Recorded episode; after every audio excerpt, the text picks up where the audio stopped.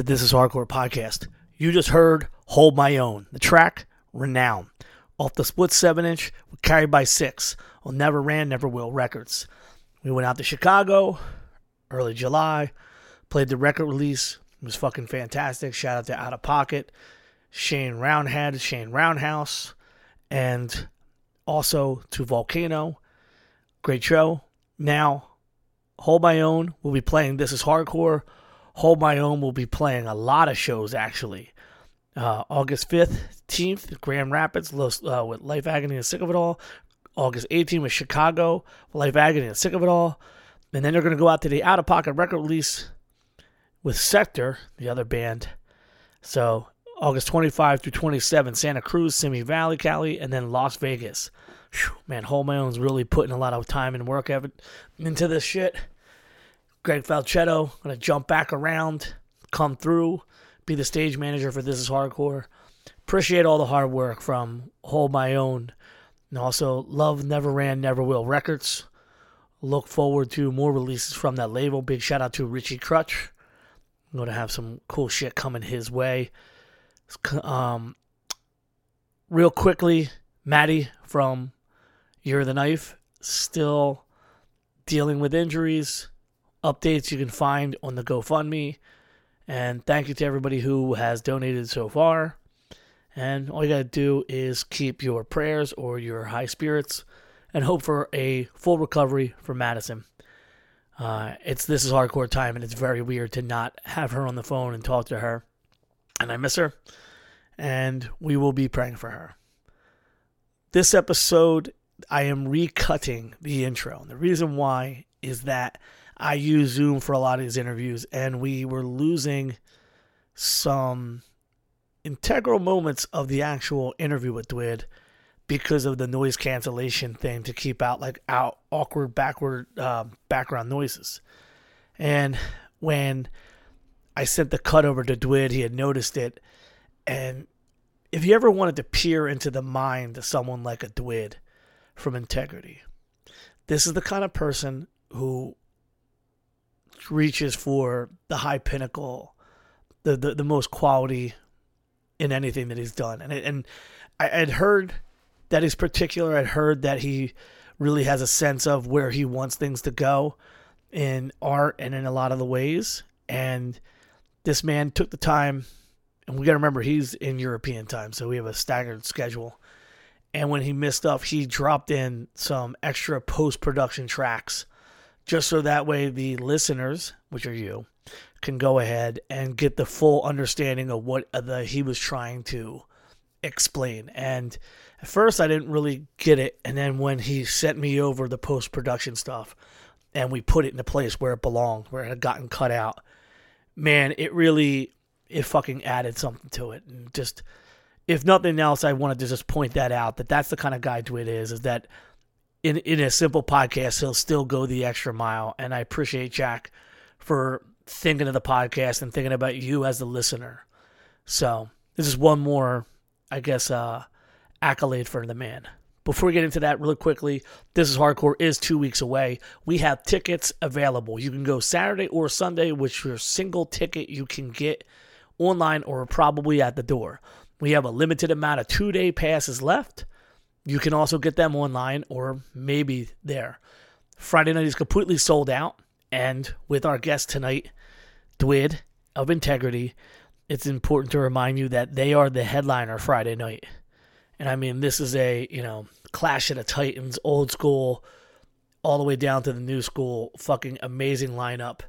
Happy to have Integrity, Earth Crisis, Dead Guy, Chokehold, Freight Train, Momentum, Orthodox, hazing over, carbonite, and statement of pride all be a part of this is hardcore on Friday with this insane lineup.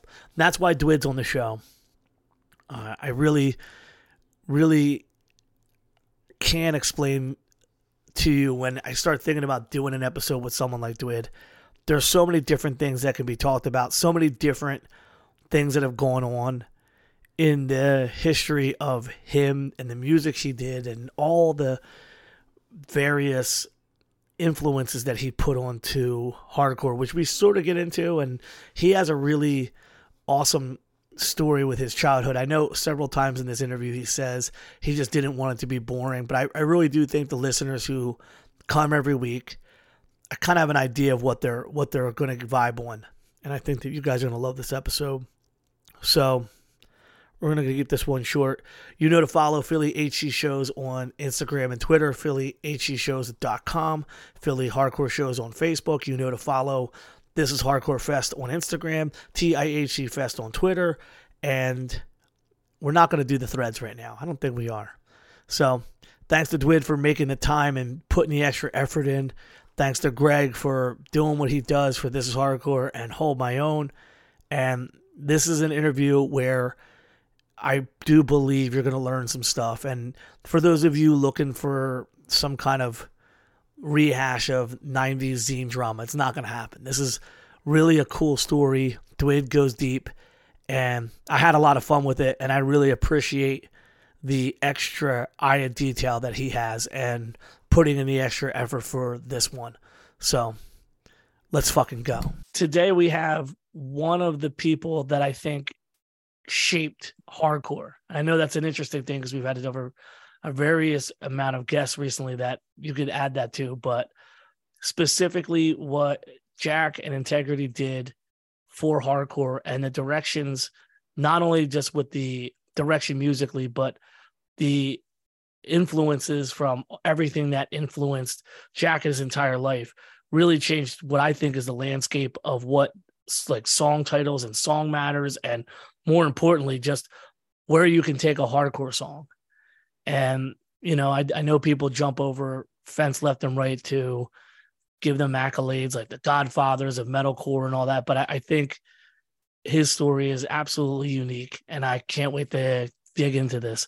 So, Dwid or Jack, thank you for coming on the show, brother. Hey, great to see you again, Joe. Always a pleasure. So, I know that you um I know that you have been doing this a while, and I, I don't know how far you've ever gone into the podcast stuff. What I like to do is learn from the person beyond before you before you're Dwid, when you're just John or Jack and you're growing up, because I know that you have such a deep. I mean, I there's interviews that you've referenced old soul music, old blues music. So I know that you have a very deep history with music. So I'd love to hear how you grew up, how music came into your life and what put that on to put you to the path that eventually where we're sitting here now? Hmm. well my I, I, grew up in indiana and my parents are were and are very religious. Um, they were interested in music but mostly you know gospel music or uh, a little bit of blues stuff but mostly it was gospel music. And um, so I, I, grew up in uh, basically like a farm area. And the music that was available to me, there was some country western records that I could listen to as well, but there wasn't this was in the early 70s, so there wasn't a lot of access to any any kind of music other than what would be on the radio and where I lived there wasn't a lot of radio that could reach uh, that area. So I was uh, confined to whatever 78 uh, RPMs, the big old records that I could get get a hold of to listen to, and most of that was was gospel and uh, and Western music. So I, I listened to those, and I got a cassette player somehow from I think from my uh, my grandmother, and uh, I would record myself and I would record things that I heard. Especially on Saturday nights, we would have a uh, a horror host television program in Indiana on uh, Channel 4 for those Hoosiers out there that might know what this means. Uh, and the host was named Sammy Terry. And he was one of the traditional hosts where they would dress up and they would do like a frightening hosting situation and then play an old classic horror movie for the kids. And I grew up really looking forward to that every Saturday night. So with these cassette players, I would try to record it because VHS videotape recording was not yet invented at the time. So I would record the audio from that. And then I would re-listen to it just as audio. Like they, when I was a kid, also you could sometimes hear like um, radio shows where people would do instead of doing a, an actual you know a, a, visual play it would just be the audio version of that and you could imagine like what the people looked like scenarios that they were in the costumes it was all up to your imagination and i always found that to be exciting although at the time i found it to be constricting and boring but later on i realized it was it was a great um, opportunity for me to advance my imagination somewhat so i would record these horror shows on audio cassette and listen to them back and try to re replay it in my mind, the visual aspects of, of the horror films. And these would be like the old Universal films, sometimes Hammer films, sometimes like uh, the Vincent Price uh, Edgar Allan Poe series that Roger Corman did. All the, basically all the classic films that would be prior to the 70s. They would play those. And eventually I learned I, I would I would look at the cassette player and, and the cassette tape itself, and I realized that for those of you who who maybe are too young to even know what a cassette is, it's basically like a um, it's a magnetic tape, and one spool will unravel to the other side. There's two spools that would unravel to the other side, and fill up, and then you have to flip it over. And um, I looked at that and I noticed that I could probably cut it into like a ribbon, like a rubber band, and make it so it would loop.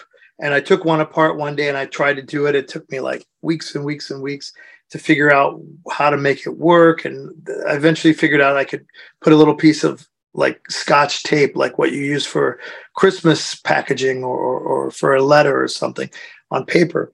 And I put that on there and I cut it with a razor and I made a loop that was kind of loose. And I started to record and I realized I can make these looping things. So then I asked a relative if they also had a uh, cassette player similar to these. And this wasn't like a cool cassette player. It was like maybe you'll remember these, Joe, like the kind that would be in a library. They were like flat, and mainly I think they were for like dictating notes onto yeah. it or something like that. Uh, or or you would listen to like someone giving you uh, reading a reading a book or, or uh, having a lesson. So there were the really boring cassette machines, and then I got a second one. So then I could like sort of make a fake um, recording studio, but I didn't really know what I was doing. I was just bored and experimenting with things like that.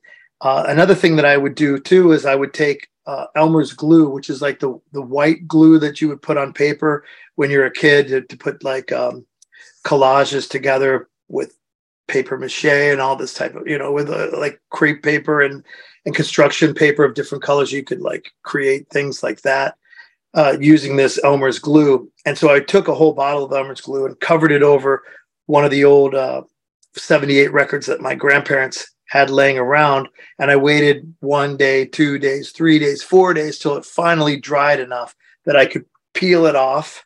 And it made a mask, like, like a copy of the record, but inverted. And then I put that on the turntable and then I would play that and I would like record that with a tape machine. So I just messed around a lot with recording when I was a kid.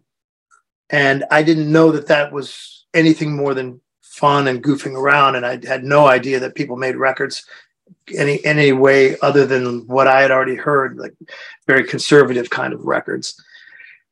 And so eventually, my um, my parents years later got divorced, and my father moved to the big city, uh, Louisville, Kentucky. And at this point, I was um, 13. The earlier stuff started when I was like five or six, up until yeah, continued on until I was, well, forever, I guess. But um, so when I was 13, I moved to Louisville, Kentucky, and I went to uh, Middle School. And there were some kids at the school there who had skateboards. And I think that was because of uh, the movie Back to the Future. So kids started having skateboards, but also at that time, punk rock started becoming a thing. And there was a movie called Suburbia that came out around that time. And uh, a lot of the kids fashion themselves after the characters in in the in the film. And um, so i had the skateboard and the other local kids were like hey we go to this place sometimes on the weekends called charlie's pizzeria. And um, we could buy pitchers of beer and watch punk rock shows. And there was a band from louisville at the time this would be 1984 uh, called maurice. And that was comprised of people who later became members of the band, um, Slint and uh, King Horse. They, they were they were one band at the time, and then they split off into, into two different groups and other groups as well. But those would be the ones that are, it makes it easier for the story to just focus on. So those were the kids that would hang out, and I was a lot younger than them. You know, I was like 13 years old, so I hung out with them, and I got to experience seeing these kinds of crazier musics that I that I didn't know existed. You know, and I was like, wow, this is great. And you could also see that these kids who were just a couple years older than me were able to do it. So maybe I could be involved somehow. Maybe. Uh, eventually, later on, a couple more years later, my father and his new wife got uh, relocated uh, to Cleveland, Ohio. And then I was 16 years old then. And when I moved to Cleveland, Ohio, I met a lot of other guys through skateboarding as well. And in particular, Charlie Garriga, who is now in Judge and Gorilla Biscuits. Um, and back then he was just a skater kid.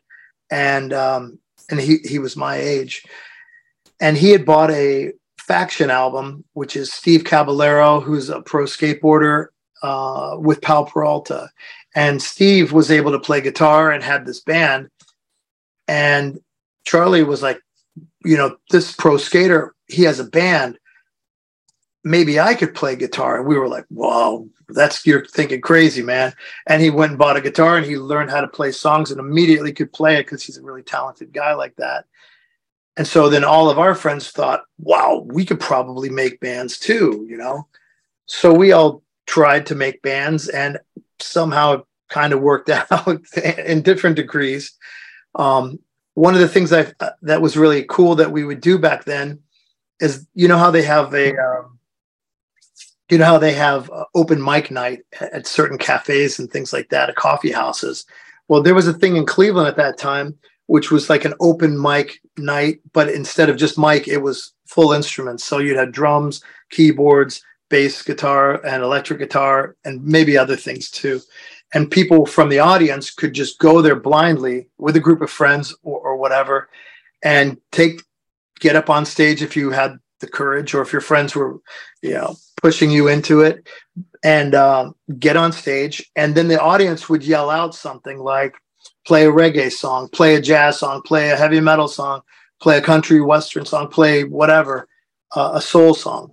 And so uh, my friends and i would get up on stage and just do that. And we thought it was fun and it was scary. And now that I look back on it, it was it was a great opportunity for us to get past what would later be stage fright for some people, and also just learning improv- improvisation on on on stage in front of an audience. And you know, you know how your friends probably were the same way, Joe. My friends were also like, "Ah, oh, you fucking suck," even if it was great it fucking sucked to these guys because yep. that's how friends are. So, you know, although we were supportive of each other, we also were, you know, uh, picking on each other a little bit. So, and that, and that was done in, in good, good fun. And it also, you know, it encouraged us and emboldened us. And because we were skateboarders, we were used to falling down on, on concrete. So falling down on stage, embarrassing ourselves wasn't that much different, I felt, than, than falling down a flight of stairs with a skateboard. So, that's kind of how I learned uh, accidentally how to be on stage and and perform. And it was a really great experience. Some of the people that did that with me was Derrick Green, who's now in Sepultura, Frank Cavanagh, who was in the band Filter, uh, Charlie, uh, Bill Gill, Dan Valerian, uh, just a few a few friends of us would do would do that every every weekend, and it really worked out to be a, a cool opportunity for us. And then, of course, um, around 1988, then um, we became friends with the guys from Youth of Today and, and all the other bands associated with them. And they would come into town often. And we made friends with those guys and we got a lot of um, we got a lot of uh, exposure as to how a band could work and seeing how these guys would uh, network across the country and, and do touring and things like that. And they would also be really willing and helpful to teach each other, teach other kids how, how to do this type of thing. And so that was really uh, integral to, to my development as a musician as, and, and as a young kid. Um, and I want to, before we get, well, I want to get, I don't, I want to take it back to Louisville because uh, sure. for one question, uh, you brought up King Horse, and I'm I'm pretty good friends with Sean Garrison. Sean is the guy who gave me my nickname. Well, that's I, and I wanted to come in a round way since you brought it. I, I don't bring anybody up who doesn't get entrance by the guest. Um, I actually have uh, a painting of his, and um, yeah, he to me for those who don't listen, he's singer of King Horse. Uh, Sean Garrison, aka Rat, is like a first generation Louisville, Kentucky hardcore punk, and he he had a pretty decent broad um, his ex- explanation of you know early hardcore he didn't really think it was hardcore. Like, you know, like they didn't really have like a determined title. And yeah. I think, and, and obviously, you know how he lives his life. He's so, he's more of an artist than a regular human. Did any of that rub on at that early stage for you, running into people like that? And that's, and that entire part and culture of Louisville uh, punk? Yeah, absolutely. I mean, when I was a kid, Sean was known as Rat. Yeah, Rat. And, and, and so my, he gave me my nickname Dwid because I was, drinking these pitchers of beer and I was trying to say, hey, dude, to the cooler older kids, which Rat was one of. And then I slurred my speech and said, hey, Dwid. And he's like, ah, Dwid. And then he, he gave me the nickname. yeah, they, so they, they, had like a pretty decent, uh, they obviously had records and they had a lot of those first generation records. And he had a lot of, um, to say just about the cultural. I always ask him about old questions about who was listening to what records first. Like and he'll say, "Oh, you know, the Detroit guys; those guys had those records from the UK before anybody else, and all that stuff." How much of that was? How much of the music of that generation was into you? Were you too young to even pick up on some of that? I got most of my records through. Uh, there was a record store, and the name is just on the tip of my tongue. That that was in Louisville. I can't remember what it was called right now. Uh, I want to say it had Electric Ladyland, maybe and the guy who was the bass player in King Horse, he worked there, and he would also like dub tapes for for people who didn't have enough money, and I was one of those That's kids. Awesome.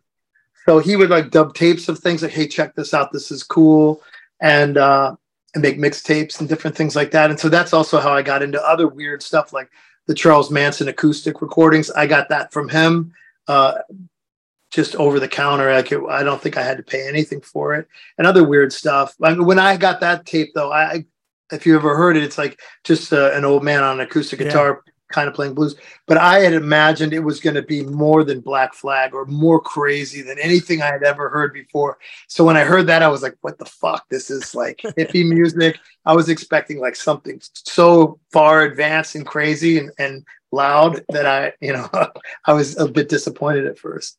But um, yeah, all those guys really were um, pivotal in, in, in me being into this kind of music at all. I mean, if I didn't meet those guys or go to that pizza shop slash club slash bar when I was 13 years old, I probably may or may not have ever found this stuff. I don't know. Maybe I would have anyways. It, it seems to always have come into my into my uh, radar over the years. So I guess I was destined to be. But uh, I owe a lot to those those guys, especially you know Rat is an amazing guy, and I love the King Horse music as well. It was a great thing, and and also around '84, I went to a record store. And I can't remember what the record store was called, but um, it wasn't the Electric Ladyland or whatever the fuck it was called. Um, it was uh, just kind of a more normal one in the mall and the police were in there and they were tearing up all the Frankenchrist records from the dead Kennedys because oh, it had this uh, Giger poster inside. Yeah. And the Giger poster had like paintings of penises going into vaginas, like so. But most of them had diseases and sores and warts and blood and guts and shit, except for the one in the center. And the one in the center had a condom and it was clean. And that was their way of saying to punk people or underground people, you know, if you have safe sex, this is a better way to go without being preachy, without being grandma. It was like a cool way of trying to to keep people healthy. And of course, the government got pissed off and said that this was encouraging STDs and fucking porno, and they sent their their PMRC police to tear up all these records. And so I was in the I happened to be in the record store at the time, and I, of course, wanted that record. Being a 13 year old kid with a few bucks of allowance, wanting to spend it on a record, that was the one I wanted. The one that was the you know the police were destroying. So after the police left, I asked the guy at the counter, and he said, "Oh yeah, all those are gone. We don't have those." And um, I was a bit disappointed. And he said, "But we have this cool compilation of bands from all over the world called the Peace War Comp, and it's got two albums. It's got bands from all over the world, and it comes with a big fat book." Kind of like those uh, Maximum Rock and Roll newsprint yeah. books, but this was before I knew what Maximum Rock and Roll was. And it would cost the same as that record would have cost. So I was like, fuck, let me get that. And that's how I discovered Septic Death and Geezem and, you know, tons of bands were on that thing. So uh, I think Final Conflict was on it. Um, yep. uh, yeah, I can't remember everybody right now.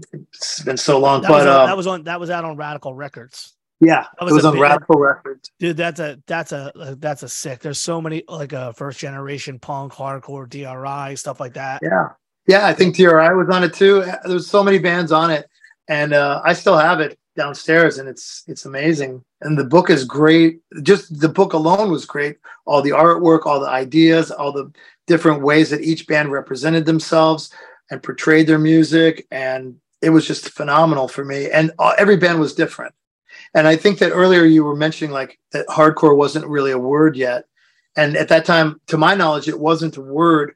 And what when I first heard of the word hardcore, that was when people, like you said, DRI was on these comps and things. So when you had the metal bands and you had the punk bands and you sort of had this gray area, and Black Flag was one of those bands that was also blurring the lines a bit more into metal.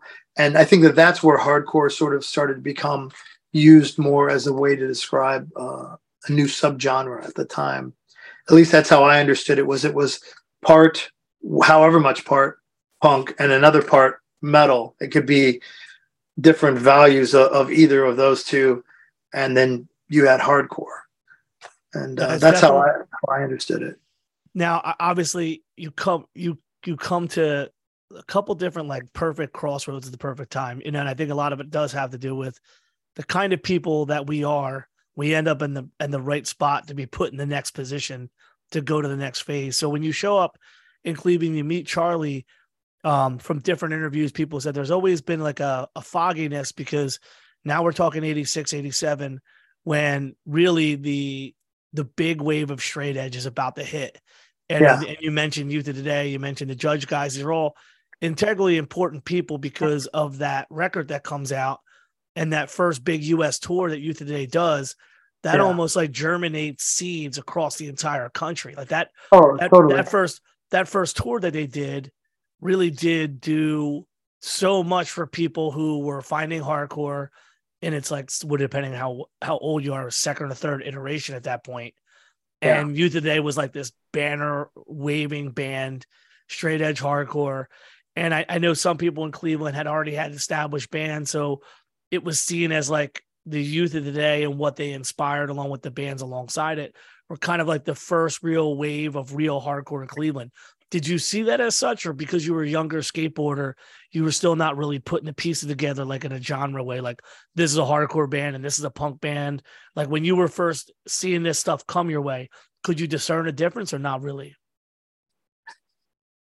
I, mean, I knew that they were different, but I knew that all the bands were different. So I didn't really put a lot of labels on at that time uh, onto music. At the same time, I was buying like I bought the NWA uh, 12 inch when it first came out, and um, me and Derrick Green and a few other people went into like a super bad area and bought that, and they were like, "What the fuck are you guys doing here? You know, you shouldn't be here. You shouldn't be buying this." And we we knew what we wanted, and we we bought the record, and they were like, "How the fuck do you even know about this?" So we sort of just imagined like all underground music to be of the same universe, and some of them were just different, uh, had different titles on them, but they were all the same ilk, I guess. You know, so with back to your other question, uh, so it, like we we thought that like hip hop and metal, Metallica and Slayer and Anthrax, and also like even like the early hip hop stuff like Roxanne, Roxanne, and all that crazy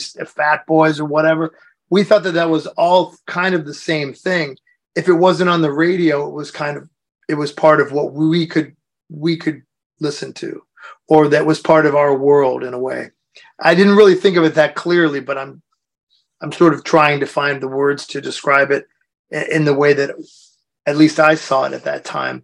Well, but, also, I'd imagine as a oh. record buyer, just because they started having the PMRC stuff at that time, yeah, that, that it was probably just already like I want to go and get the record that has a sticker that everyone's saying we're not allowed to listen to. It's, that had yeah, that, definitely helped. That definitely helped. Yeah, seeing that it was taboo really increased the, the odds that I was going to buy that one.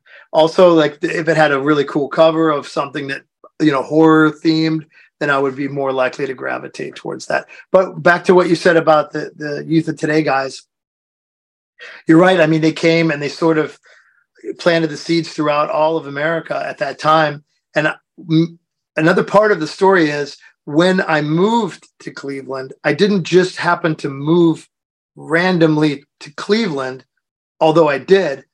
Across the street, like I'm not saying this figuratively, I'm saying this literally.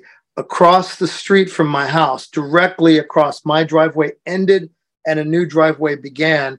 And that was the home of, of a friend of mine by the name of Kelly Ulrich.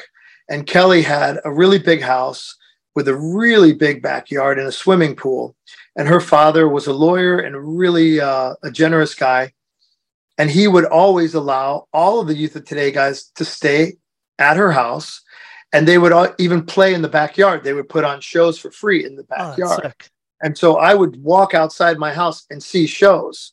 I didn't have to. And oddly enough, if we step back a few years before when I lived in Louisville, a very similar thing like that happened where Samhain was on tour with Maurice and they rented out this um, like in a church you have that that kind of room where you could rent it out for weddings or for, for parties yeah. or birthdays and stuff. And they rented out this room, and they, I think that you know Rad and those guys probably made up some some lies about why what they were doing but they rented out the room and they had their band and Samhain play there. And that happened to also be in my back. This was my backyard. Youth of Today and Project X and uh, Gorilla Biscuits and Beyond and all those bands played in my front front yard in someone else's backyard. So I had some pretty insane uh, geographical coincidences in my life that make no sense, but I'm grateful for them and, and they were really helpful. So when we all became friends with the Youth of Today guys, and all their uh, other bands. At some point during the um, Break Down the Walls tour, it was summertime and we were out of school and some of our friends had cars and we were like, you know what? Let's just fucking go on tour and follow them around. So we just followed them around and watched the shows and uh, went to like dozens of shows. And that's how, like, we went to like Albany and that's how we met uh, Steve Reddy. And we went to um, Connecticut and saw them play at the Anthrax with Side by Side and and I think Project X played that one too. And at the time, like Project X, I think I saw Project X play like uh, five or six times. And back in the 80s, I think they only played nine to 10 times. So I saw most of their shows just off total coincidence and chance. So I, I had this really weird um, magnetism towards weird underground music, I guess.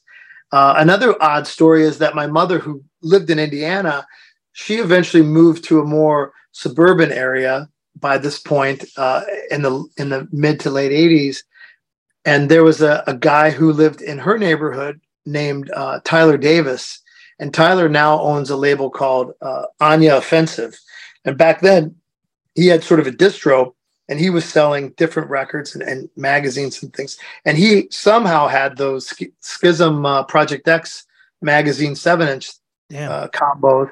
And I got one of those from him visiting my mom for Christmas. He just happened to be a kid in the neighborhood that I was friends with. And I went over to his house and he's like, Yeah, I have a distro. And I said, What does that mean? And he said, Yeah, I sell stuff. You want to buy something? And I had a couple Christmas bucks so I bought Schism uh, Project X, and then I came back to Cleveland and I showed it to my friends, and they were like, "Wow!" I mean, people didn't have the internet; you didn't even know stuff like this could exist. So it was all kind of word of mouth and everything. So a lot of things like that came to be similar to like how we got um, the first straight ahead uh, 12 inch and other weird stuff like that. It just all kind of coincidence. I don't know. Is this interesting or is this absolutely no, no, no? It's actually okay. because the, the thing is, is this if you put this story on top of today's thing, everything that you just talked about would never have happened because you would have just clicked the button at your phone and ordered those records. They would have come to your house. Yeah. There's no serendipity. There's no meeting the band because it, it's just this is the stories that people who listen to this podcast really enjoy. It's not like it's not like the you're not the grandpa saying I had to walk in through the four feet of snow barefoot. What you're saying is this is how I found hardcore. This is the synchronicity of what got us all together. And because yeah, it is truly true. and truly is purely organic, you know, like it, you didn't you didn't go and DM Ray and like, dude, love your stuff. Like it, it's just this happenstance that organically built everything that you guys are now known for and what Cleveland is and everything that comes from it.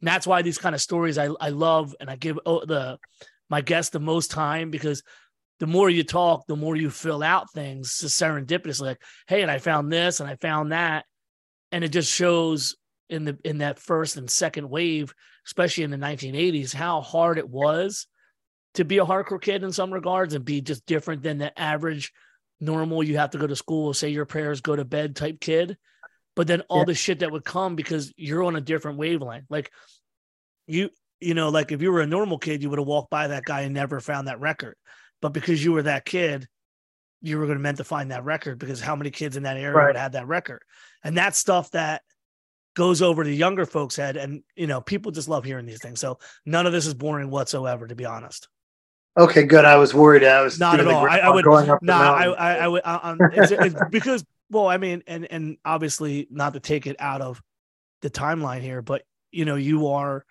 who you are in hardcore. So depending on who's listening, it's like, well, how this guy even do this? He's more like a metal dude, you know, like so it's great to hear because I think younger folks, even people only a couple years younger than me, don't really realize that before there's integrity, there's these little building blocks of all this influence that comes into play. I mean, obviously, you know, without jumping too far ahead, is like your first integrity show ended up being in Pennsylvania with Judge, you know, That's like, true.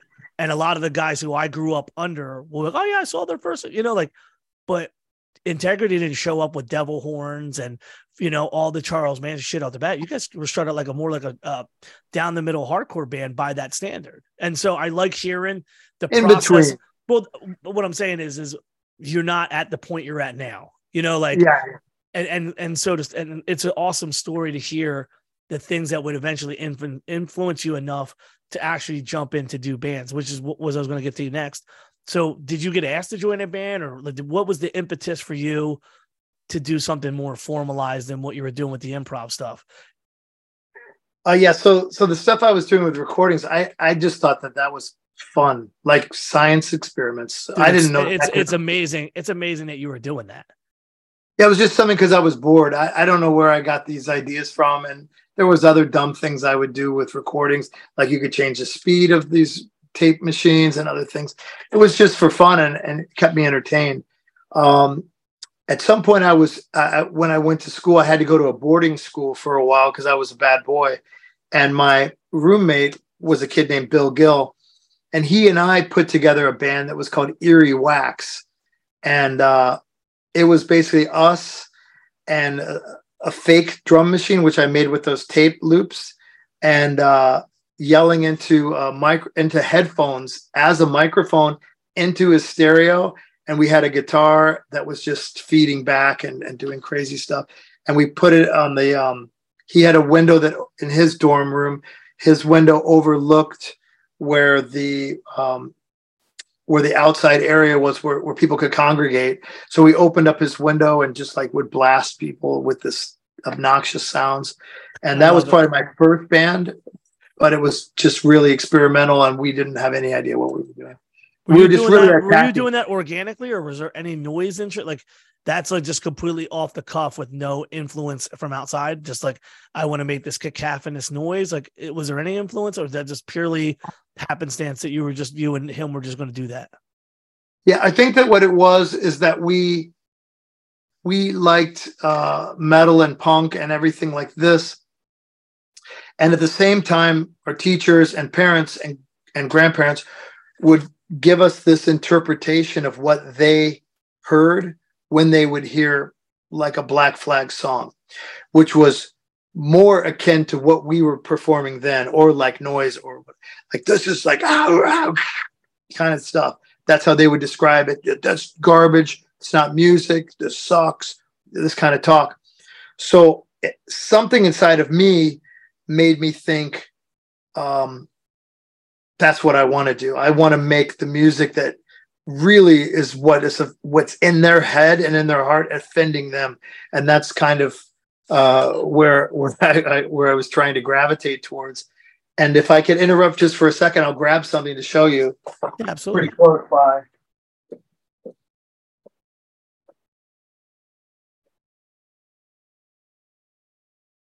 Okay, I'm back. So I would be uh, it would be unfair for me to not mention this instrument. So I got this instrument as a little kid from from Santa Claus, but actually from my uncle, and uh, it does this.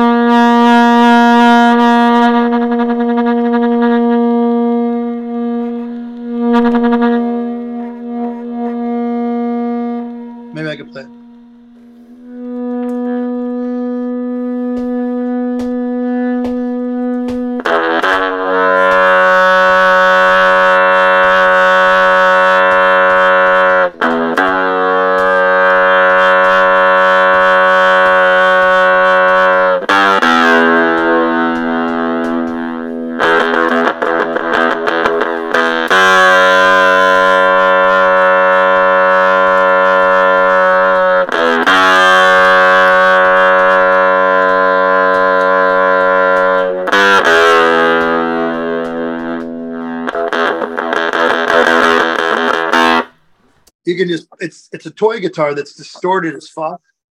And i would use this also for recording things in my room. And i didn't even know what heavy metal or punk was at the time. And this was just happened to be a toy. And i guess my uncle thought hey that would be a cool toy for a boy to have. So he bought this for me. And uh, it's a one string guitar and it's really distorted and you can not really play anything on it but it was inspiring to me as a kid and um, probably led me into onto this weird path too. And I remember bringing this to uh, school at. Do you remember show and tell? They had Yeah. that. So we had show and tell, and I brought this to show and tell, and again, everybody was religious. So I brought it, and I just like this, I you know I turned it on.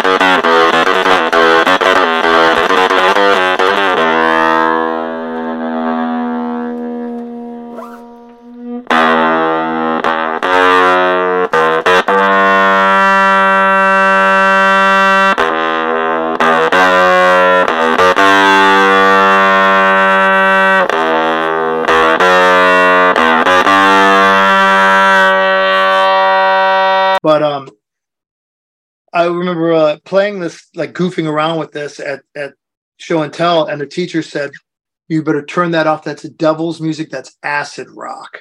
And then i thought to myself that's fucking amazing. I didn't probably say fucking but i was like that's amazing.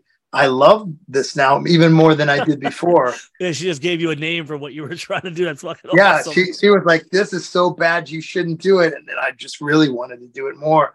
And uh, the, the kid that was after me his name was um, devin spilker who had a, a unique name. And he came up with his show and tell toy and he held it up and it was this devil doll. And i was like whoa look at that fucking sick vampire doll. What the fuck is that? And he's like this is the bass player for the band kiss and this is gene simmons. I'm like what is gene simmons? What is this shit? I'm like this is fucking cool. And then i was in a grocery store and i heard it playing and they were like, "That was Kiss with." You know that uh, that love song, and I was like, "How the fuck is a vampire devil guy singing like disco love songs? It doesn't make sense." I wanted him to be, you know, making this, like you said, cacophonous, aggressive, violent music, and he he wasn't doing it at the time. But you know, whatever. That was my opinion. Not uh, not that it mattered, but that uh, that's way back into also how I viewed music and how I wanted to make music. Although I never really achieved it as as uh, aggressively as I I like to imagine it in my head and try to to capture it. But it's it's always elusive. And maybe the fact that it's always elusive gives me the ability to continue on and to keep trying to make something that matches what's in my head, which ultimately is what in my head is what I interpret what my grandparents and my parents interpreted the music that I like, but they supercharged it with steroids. And, and I really want to one day be able to get there. I mean, it's, it's, it's definitely a path that I think you've just carried on this whole time. Um, yeah. real quick, without delving too deep into weird stuff, um, like just odd questions about old stuff. Uh, Wayne Kramer, MC5, is always seen as an influence from Ohio, Indiana, to, throughout the entire Great Lakes. Was that something that the skateboarders you were skating with was aware of, or anything like that, or not really so much? No, not really. Uh, when I moved to Cleveland, though, Negative Approach would have been an influence, and we we all went to a um, Knights of Columbus Hall, which would be like a VFW hall yeah. or you know what I'm saying? Yep. One of these halls that like Shriners and Masons and stuff would go to. And um, they would have shows in there sometimes too for just a couple of bucks. And one of the last uh, negative approach shows of, of the before they broke up and then now they've reformed, but uh, right before they broke up, we saw one of their last shows uh, like that. And we talked uh, to the guys and uh, they were really inspirational to, to everybody similar to youth of today, but more negative, of course. Was there um did you were you aware of Tooth and Nail and, and the Meatmen and stuff like that, or was that still a little bit further out? Meatmen, yeah, yeah. Charlie had the Meatmen, uh, were the Meat Men and You Suck, I think it was at the time, and uh, I think wasn't Brian Baker in that band for a while. I don't know. I think that's like a, they were like a powerhouse as far as not only with their fanzines, but they yeah. eventually would be a huge distro so I didn't know if you had in, uh, interaction. So no, but I, I, would buy a lot of records from Placebo Records from Phoenix, Arizona, and they had like Mighty Sphincter and JFA. Oh yeah, and then they had some noisy bands too, um, Sun City Girls and different things like that. And they had compilations of weird bands, and uh, Merzbow was on one of the compilations too, actually. So uh, even as far back as that, huh? That would be like eighty six, I think. Damn. Damn, I didn't know they were doing stuff as far back. That's fucking awesome. Yeah, I see. Yeah, I see. 86, 87. That was that was um placebo records that I, I wanted I, I, can't remember what the name of the compilation was, but it was like Merzbow and Sun City Girls, JFA, Mighty Sphincter, um, maybe 45 Grave, because some of those guys were from Phoenix too. And um, it's been a long time, I can't remember. Probably some of your listeners may know. I, I, I love that you are on like two completely separate paths here because you love the youth of today, the down the middle, straight edge, sing along, pure fucking hardcore, but you're still delving deep into this noise, dark, completely not even a categories filled up for them yet at the exact yeah, same I mean, time. The thing it's is, awesome. I just I just loved music that I felt was passionate or gave something back to me, like emotionally gave something back to me. And like when when people ask me about that, like that I had a diverse uh, appetite for music, I usually make these like metaphors about uh, what you eat each day. Like you don't eat the same meal every day. You eat different things for different meals, different days, you eat different things. Or if you watch movies, sometimes you might watch a Julia Roberts movie, sometimes you might watch a sci-fi movie, sometimes a horror movie, sometimes an action movie, different things. You don't have to listen to only one type of music. Music is the, probably the only thing where people like want it to only be one kind of music. And if you listen to other kinds of music, then people are mad and it's, uh, you know, you're a poser, you're uh, blasphemous, or whatever. But for me, I just thought that all the underground music was was together, like it was all part of the same thing. Especially because when I understood what hardcore was, it was an amalgamation of different kinds of music pushed together and then they just gave it a new word because i guess that was a way to put it in the record store i thought i don't know if i thought about it too deeply but i just assumed that that was where these genres were coming from or journalists needed an easy way to convey like this record is like that. It's a quick word. Everybody kind of gets the idea and then they can move on to the finer details of it. I don't know. But yeah for me like i just like all i still like all kinds of music and especially underground music but i, I can listen to some pop music sometimes too. Depends. I mean everything has its own purpose you know? Uh, it's just like that. I don't know. I don't know if it doesn't make sense i guess because people always told me i was wrong for that. And uh, i don't really care but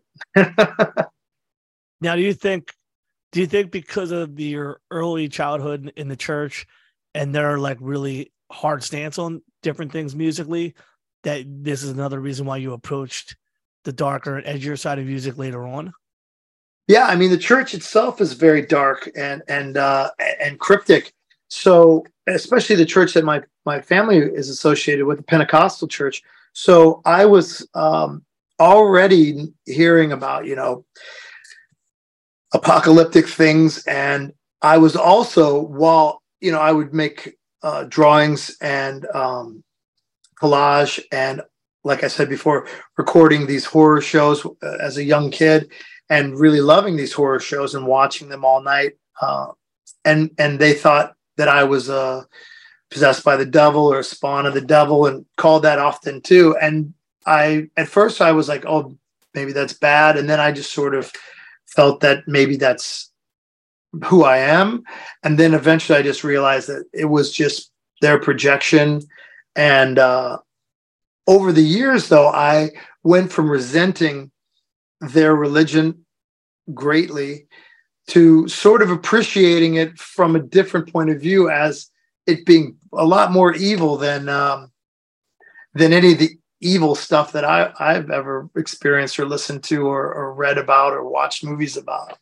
And uh, sometimes when people ask me about uh, when I started listening to like black metal kind of music and, and when that stuff started popping up, I always thought that it was weird that they would that the guys and nothing against those bands, but I always thought it was weird that the bands that were into the black metal, the Scandinavian bands that were into black metal and, and formed black metal, they would often say things like, I love evil, evil is everything I love.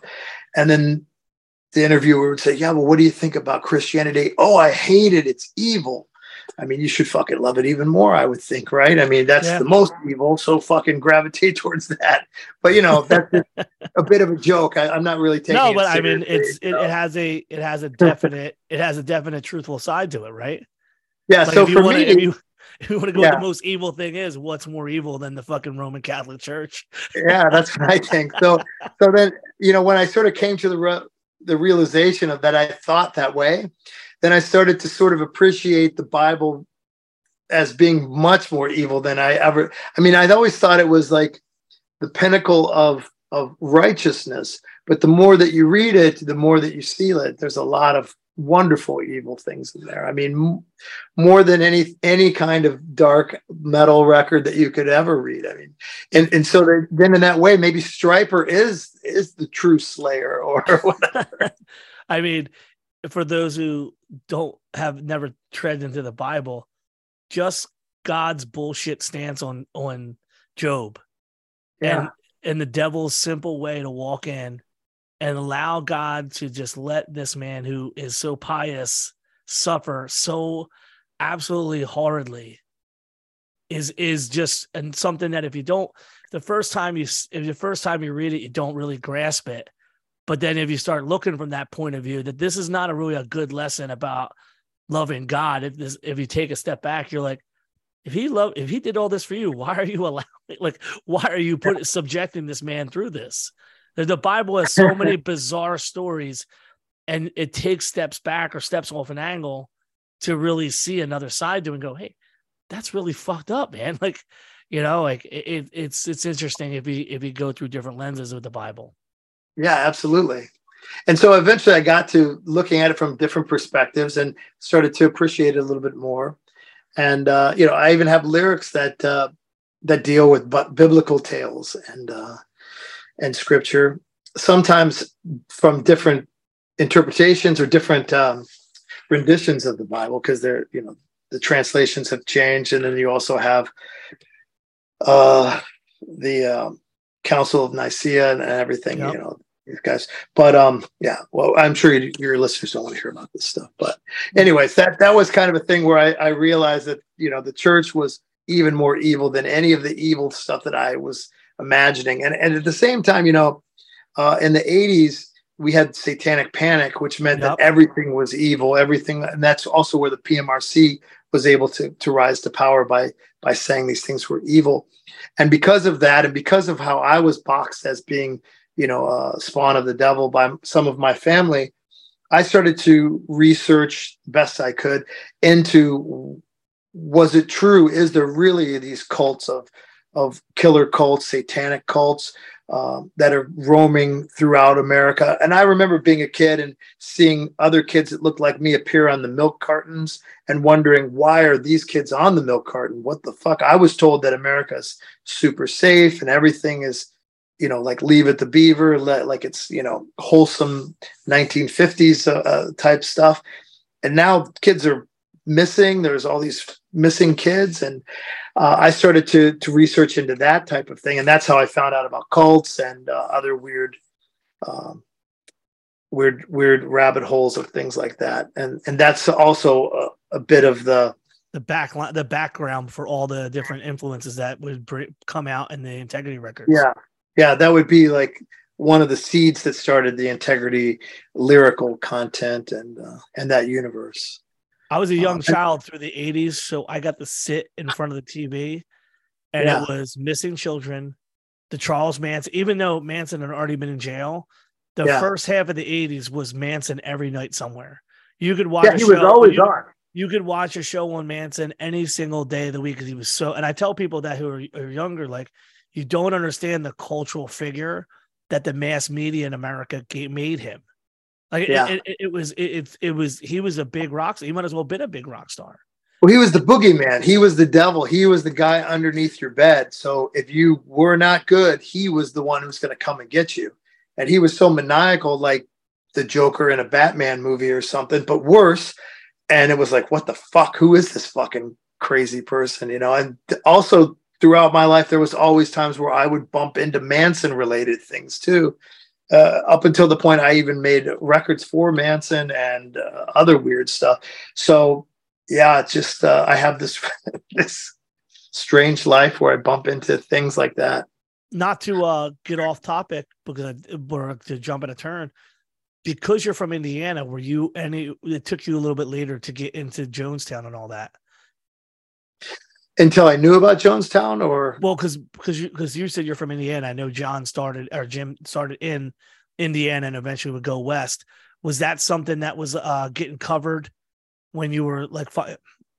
No, but but the the deaths in Guyana yeah. were were on the news, but they didn't talk about his origin. Mostly, they talked about, if I remember right, w- w- was that he was a ambassador ambassador of religion for Governor Reagan at the time, things like that. They, I don't think they talked anything about him being from the Midwest when I was a kid. Uh, Manson also was uh, put in a boys' town in, yeah. in Indianapolis, where where I was not too far from there. But I also didn't know any of that either. I didn't know all that stuff was close to me. It was just uh, the serendipity that it's all uh, in that whole circle right there.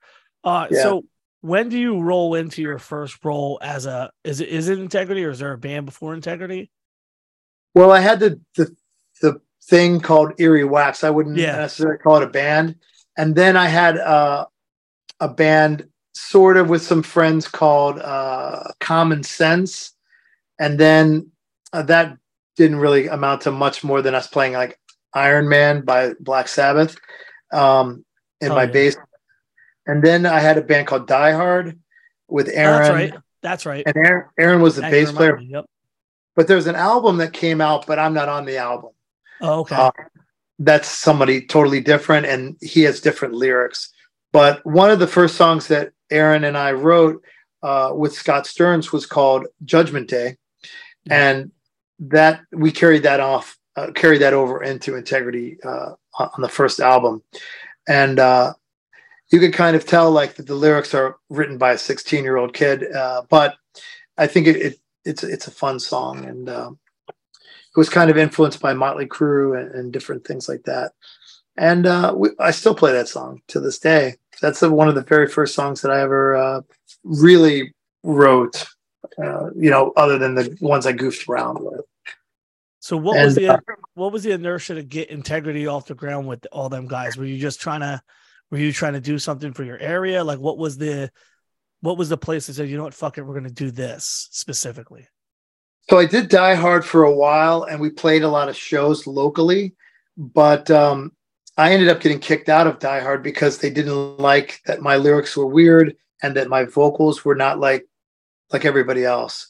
Um, or like what they expected everybody else to, to sound like. And so um, I also uh, because I was interested in art, I did a lot of um, printmaking and, and screen printing at school.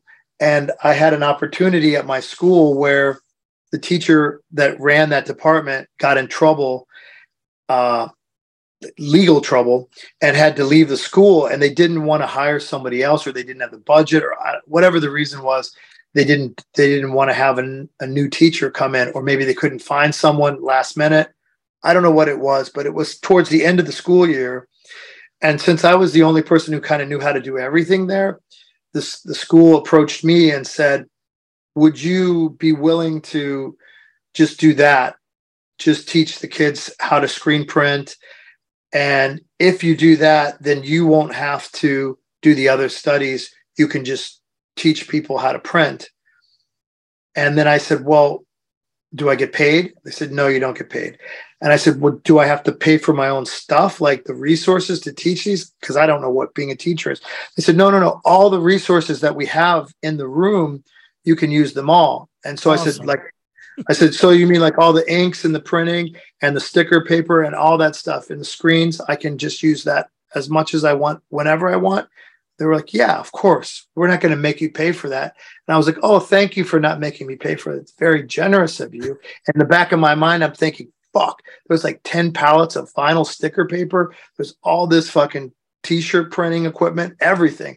I'm gonna just make a fucking lot of shirts and stickers. So um, I gladly agreed to this thing, and then I showed the other kids how to do it. Sometimes they would be printing stuff for me, which would be integrity shirts and stickers. Other times we would I would teach them how to print. Uh, most of the kids, almost everybody in that class wanted to print, you know, Jimi Hendrix shirts, Led Zeppelin shirts, Pink Floyd, Grateful Dead, stuff like that. So I would just set that up for them, let them do that. And then I would just be doing my stuff nonstop. And um, which leads to how Integrity got a record deal. So I had no songs at this time for Integrity. But maybe I, I should step back a little bit in how I was thinking about it. So I thought I had this religious book, which is a few floors down, or I would run down and grab it and show you. And in this book, the logo that is the candy bar, the square logo of integrity, that's where I took it from. The book was called Integrity.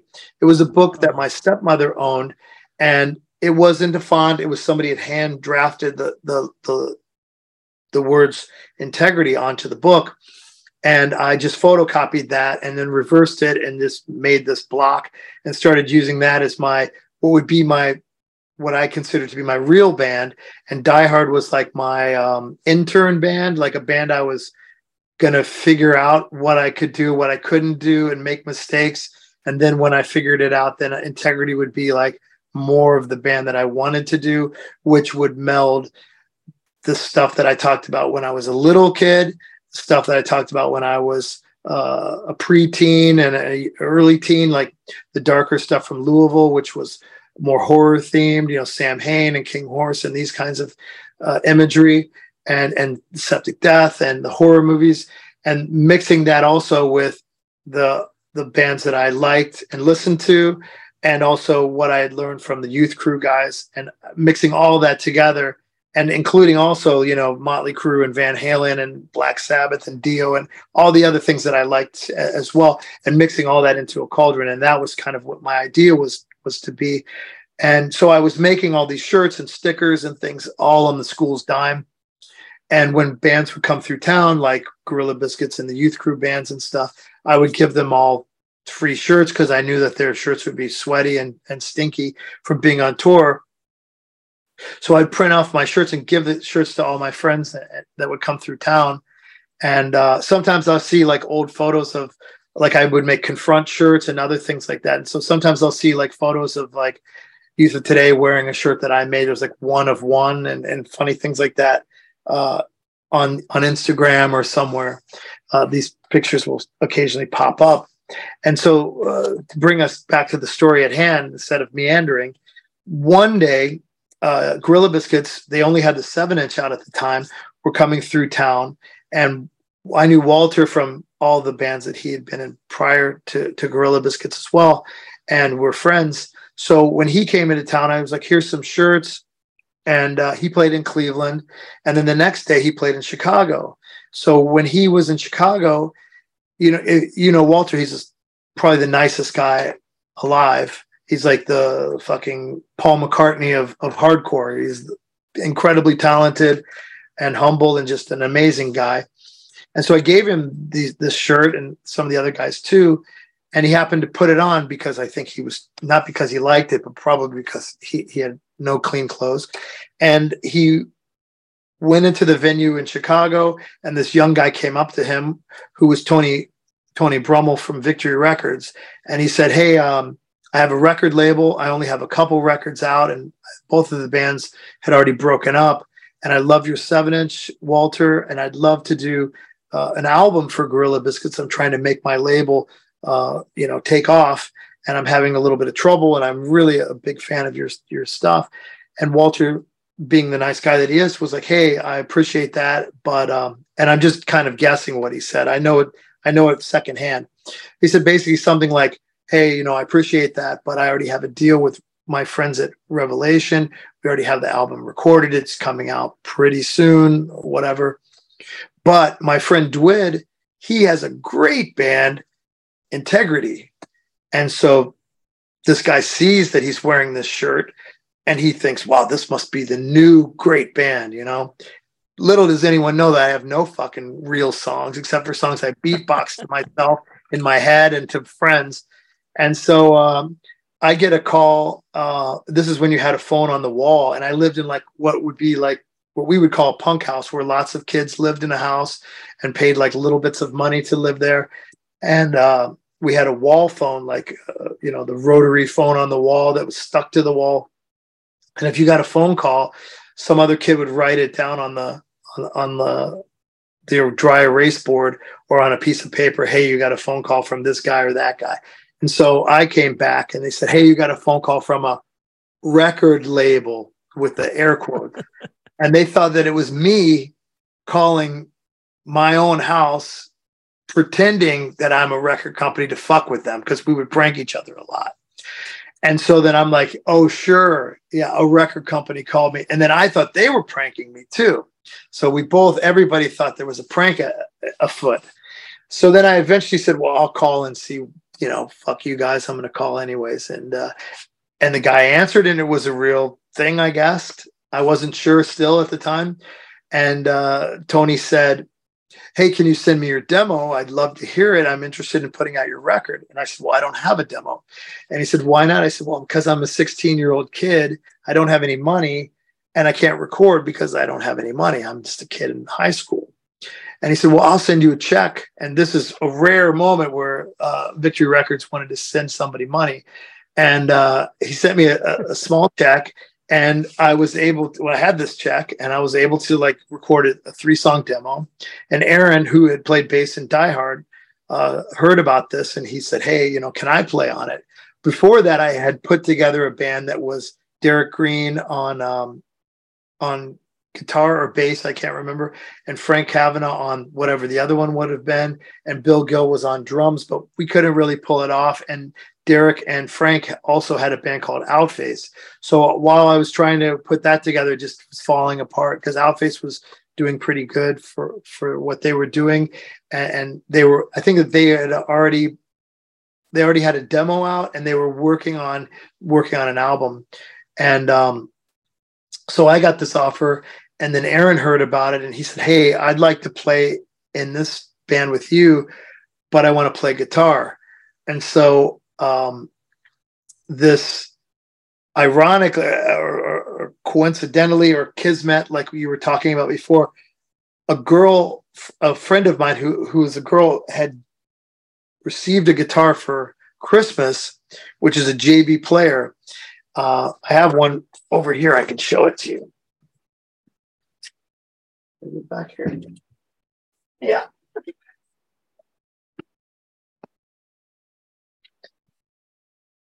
So, oh, did I move the fucking thing? Can you see me now, Joe? Yep. I think I bumped the. So I don't know if you can see this in your. Yeah. So this is a, a, JB player, and it's almost identical to the one that the girl gave me. They were sold at Toys R Us. They're smaller scale, and um, they have a whammy bar, and they're just a, a, cheap guitar, a toy guitar that was made to promote the band Vixen, and uh, and just to, to sell to kids for Christmas and things like that. So she gave me a guitar very much like this, but not this one. This is one I got later. And then Aaron said, "Hey, I'm going to sell my bass." and buy a guitar. And I said, this girl just gave me a fucking guitar. You can have that guitar. So I gave him the guitar. Somehow this fucking guy learned how to do solos overnight, like fucking Randy Rhoads or Yngwie Malmsteen or something. Like out of nowhere, like he was a bass player, and then immediately he was just like a virtuoso on on lead guitar soloing like crazy. I have no idea how how this magic happened and uh, we recorded a three song demo. We sent it to to Victory, and they were like, "Hey, this is really good." And then we were able to do uh, a seven inch, which was called uh, "In Contrast of Sin." Yep. But before the seven inch was out, um, we did the tour with with Judge, and the first show that Integrity played was in uh, in Reading, Pennsylvania, like you said before, and uh, that was our very first show I think we might have played a couple Die Hard songs. We definitely played Judgment Day. We might have also played like uh, a straight ahead cover or, or something like that, and uh, and then the few songs that we had, and we played a few few different shows with Judge down to I think to Louisville, Kentucky, and uh, maybe maybe more. I don't remember. And uh, that was the start of, of everything right there. Now, where did you decide to take it after you started feeling any traction? because obviously at this time in hardcore, just having a tape out with Tony behind it and the people behind you guys is from friendships. I imagine it wasn't too long after that more people beyond just your local area knew who you guys were. Well, the local area didn't really know who we were, and they didn't like like what we were doing either, and that was part of why we played out of town at first. Because when we went to record the demo, uh, some of the other local bands made a call to the recording studio and tried to talk him out of recording us. And there's there's some stories that I could tell about how uh, how it was to be able to record at that time. So like in the 80s, you couldn't just record like on a computer. You you had to go to like a real studio. And in Cleveland, which is probably similar to what it was like in Philadelphia, uh, mostly people were recording who were making R&B records or um, sometimes rap, but mostly R and B.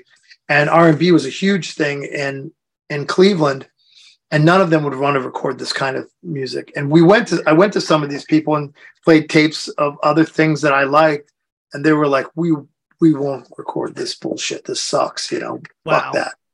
And so I couldn't get any place to record it, and I knew some guys who um, were in like glam bands but they were mostly cover bands. They would do like mostly cover songs of like uh Bon Jovi or Poison or Motley Crue or whatever. Whatever was hot they, right then. Yeah, that was the hot stuff at the time, like cock rock, glam rock.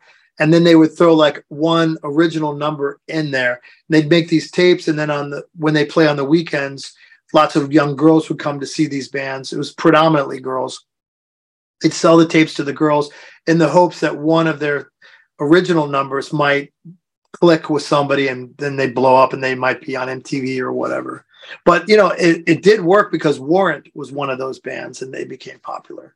Um, but anyways, uh, the place that would record us recorded those guys' demos, all, all those glam guys' demos, and that was the only place that would do it. And the reason he did it was he was he was new and kind of inexperienced, and I think he just also didn't like R and B music, so he was willing to record us because we had a potential real record deal, even though it was a seven inch, which at that time would be considered like a single, like yeah. not a real thing.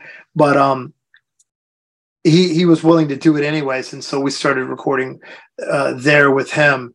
And there was a couple of punk bands who had recorded there uh, prior to us, and one of them called and said, "Oh, don't record those guys." I think that they were pissed that we had a record deal without uh, whatever reason, you know, because of shirts or whatever. We're a streetwear band, a, streetwear brand that had a band, I guess. So, uh, you know, now streetwear is a, is a cool thing, but back then yeah, I don't think streetwear existed. I don't even think that was a real word back then. I don't know. But uh, so we re- did the record, and then we um, we went on tour, and we came back, and then we eventually played in Cleveland. Uh, I don't know, ten shows into into uh, the band's um, career. So that was a weird thing to be to not play locally. And I think that it was good too because it made us not a local band. It made it so there weren't boundaries, that we didn't have to subscribe to what other bands in, in the town were doing. We also didn't have to follow the rules of only playing at that club or this club or never playing out of town. We just mostly played out of town and rarely played locally, which was the opposite uh, strategy of the other bands at the time. So I don't know if this stuff is interesting. Uh, it's absolutely interesting. again, again, same deal. This is the the stuff that gets falls in the cracks sometimes. Of the, yeah. of the I think it's boring, and I, and I, so that's why the... it falls in the cracks for me. but but if you're no. not if you're if you're still finding it interesting, I can continue. No, it, it's it's it's not so much. I, I can understand because you're like, dude, this is fucking 30 years ago, but there's a lot to be said about the trajectory that is hand in hand between In Conscience of Sin and Victory Records. And when I really, when we was talking about earlier, there is a, a, like a like a way that you guys forked off this path almost immediately. In 1990, obviously Walter had, you know, Gorilla Biscuits was slowing down, and Moondog was a thing, and a lot of them guys in that part of hardcore were starting to shift towards the post-hardcore stuff because there was so many bands in that 88, 89 era you had the Gorilla Biscuits the Judge, you had the, like the top bands, and you had a slew of straight edge bands, and straight edge labels, and those bands weren't as even anywhere near the same ilk and level.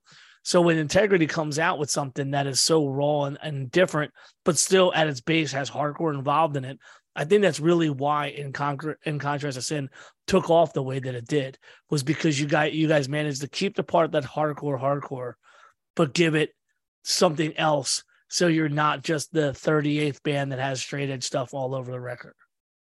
Yeah, and also a huge part of that was Aaron Melnick.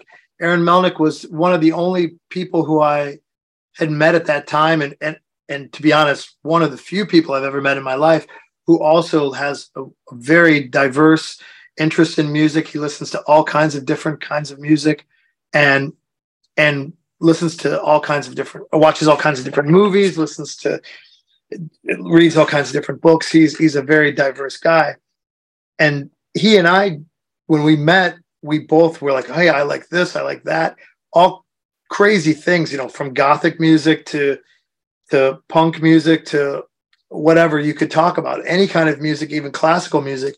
We all seem he and I seem to be on the same uh, wavelength, even though we had just met. We had a lot of things in common, like way more than anybody who I, I had ever met in my life and and and also to to this day pretty much so that aspect of he and i being so broad in our thinking was was was our strength whereas everyone else saw it as a weakness or they saw it as us being um, posers or whatever the words would have would have been thrown at us at the time but we just liked a lot of different kinds of music and we thought well, we like this part in this band like maybe this part in a Christian death song is cool, but it, what if they would have done it like that? That would be fucking awesome.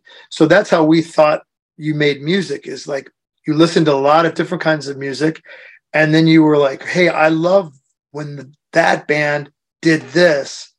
What if you took a part like that, and then you tacked it onto a part like this band that's totally different, and then you Frankenstein another part here, but then you know that part kind of could have been better." What if you made it more metal, made it less metal, made it this, made it that? And that's sort of how we tinkered these things together. We cobbled them together like Dr. Frankenstein from all of our influences, pushing it together, and then also being inexperienced. We when we tried to recreate these things, we didn't do it correct. We did it wrong, but but we did it right because we did it through our own lens. We did it through our own soul and through our own heart, and then it became our own thing because we were using these influences just as markers or just as molds but what we put into it was from ourselves and then what what came out of the oven became uh, what those integrity songs were and so that was a, a, a magical luck again for me to meet aaron and uh, he's still uh, you know a treasure of a friend to have and uh, i'm very grateful to know that guy I, I think the Im, the impact and legacy of what you guys would do together, it's so crazy. I, I am pretty sure you may or may not know there's a band now. Um, our friend Bob put put them out. He you know he played FYA for Bob. They're called Live It Down, named off the first song, and they basically are just drawing all from the same influences. So you got to think about stuff that you guys did 30 plus years ago. Kids now are doing it and so raw and it, it's so raw and still aggressive to this point. And there's not really something else exactly like that Cleveland raw, metallic, but still very hardcore based sound.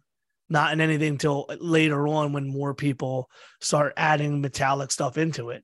I think it's really unique that you guys came together that way. Yeah, I mean, I, I never really noticed that other bands sounded like what we did. So I never understood the Cleveland sound thing. There was always different kinds of bands. There were bands that were very kind of straight edge sounding and very kind of metal sounding and different things, but I didn't really notice any bands that were kind of doing the similar thing to us or, or that we yeah it, it, it's generational bands. it's like later on people like, always say that so i guess i'm wrong but no when uh, i think when you guys were doing it you guys were like what i'm saying is you guys were the you're you guys are the fathers of this. So then you got the next iteration that comes towards you know different periods the early 2000s there was a ton of bands from Connecticut and Boston who were obsessed with you guys and obsessed with the Holy Terror and all the stuff that would come. Oh. And even the 2010s, and now we're in the 2020s, and a bunch of guys from Cleveland who have been fans of guys forever.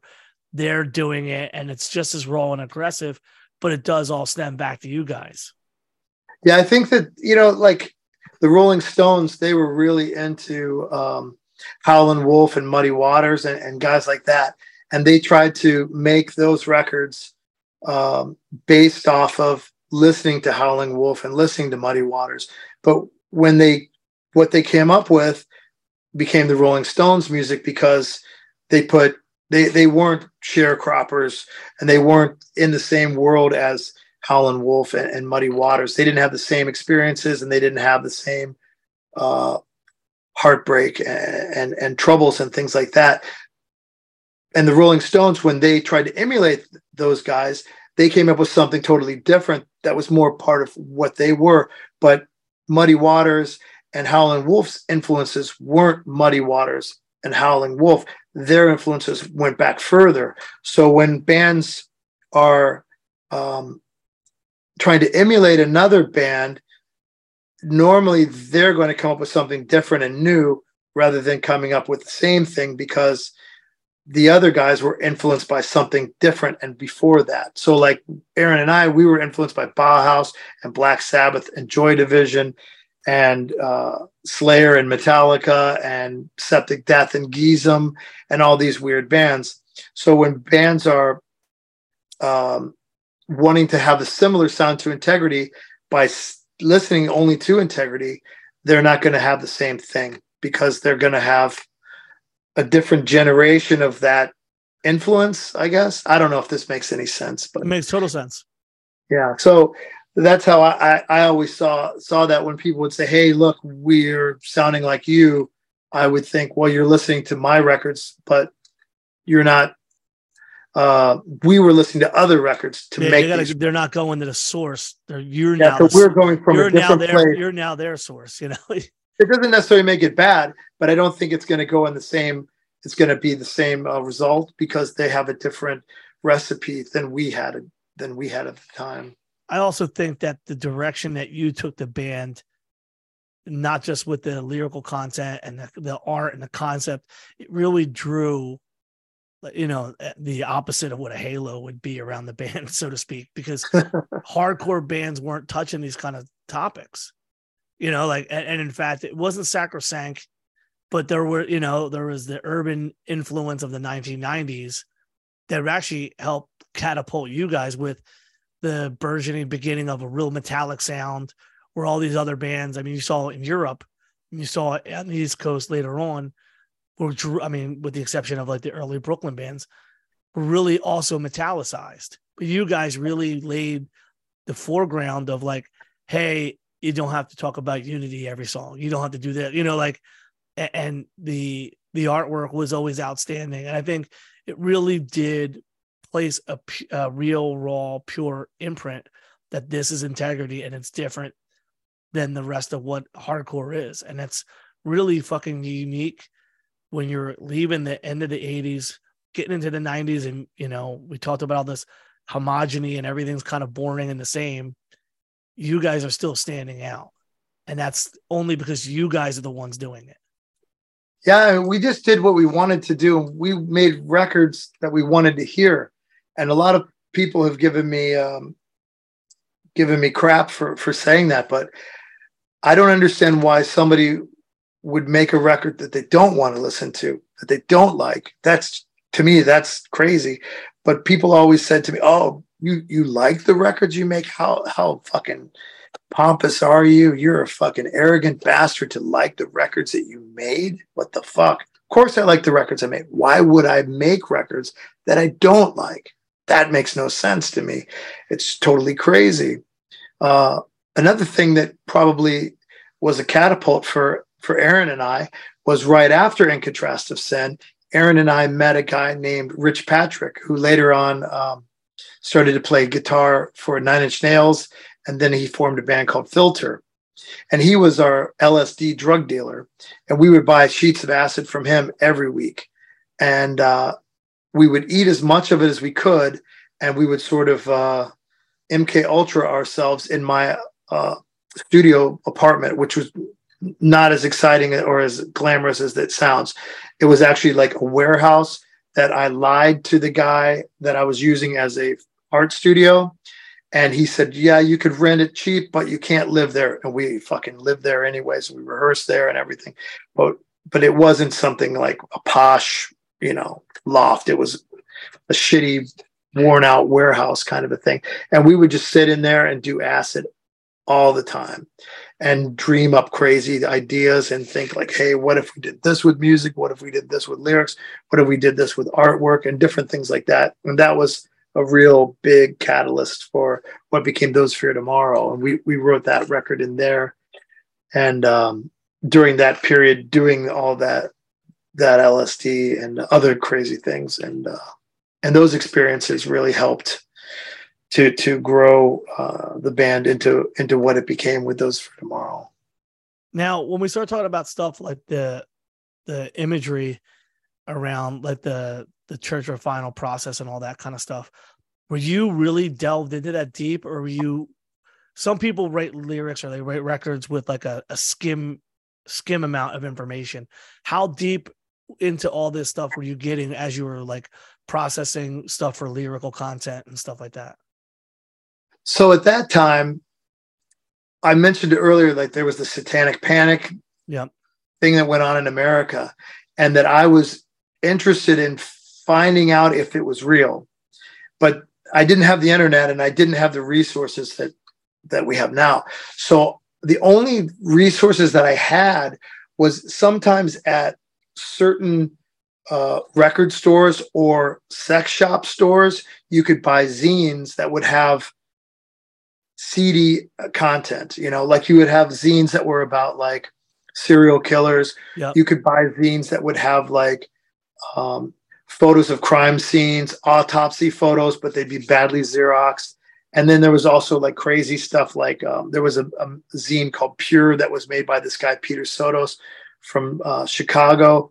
But there were all these weird zines that you could get at like crazy, kinky places or really extreme music stores. And oftentimes in the back, they'd have classified ads.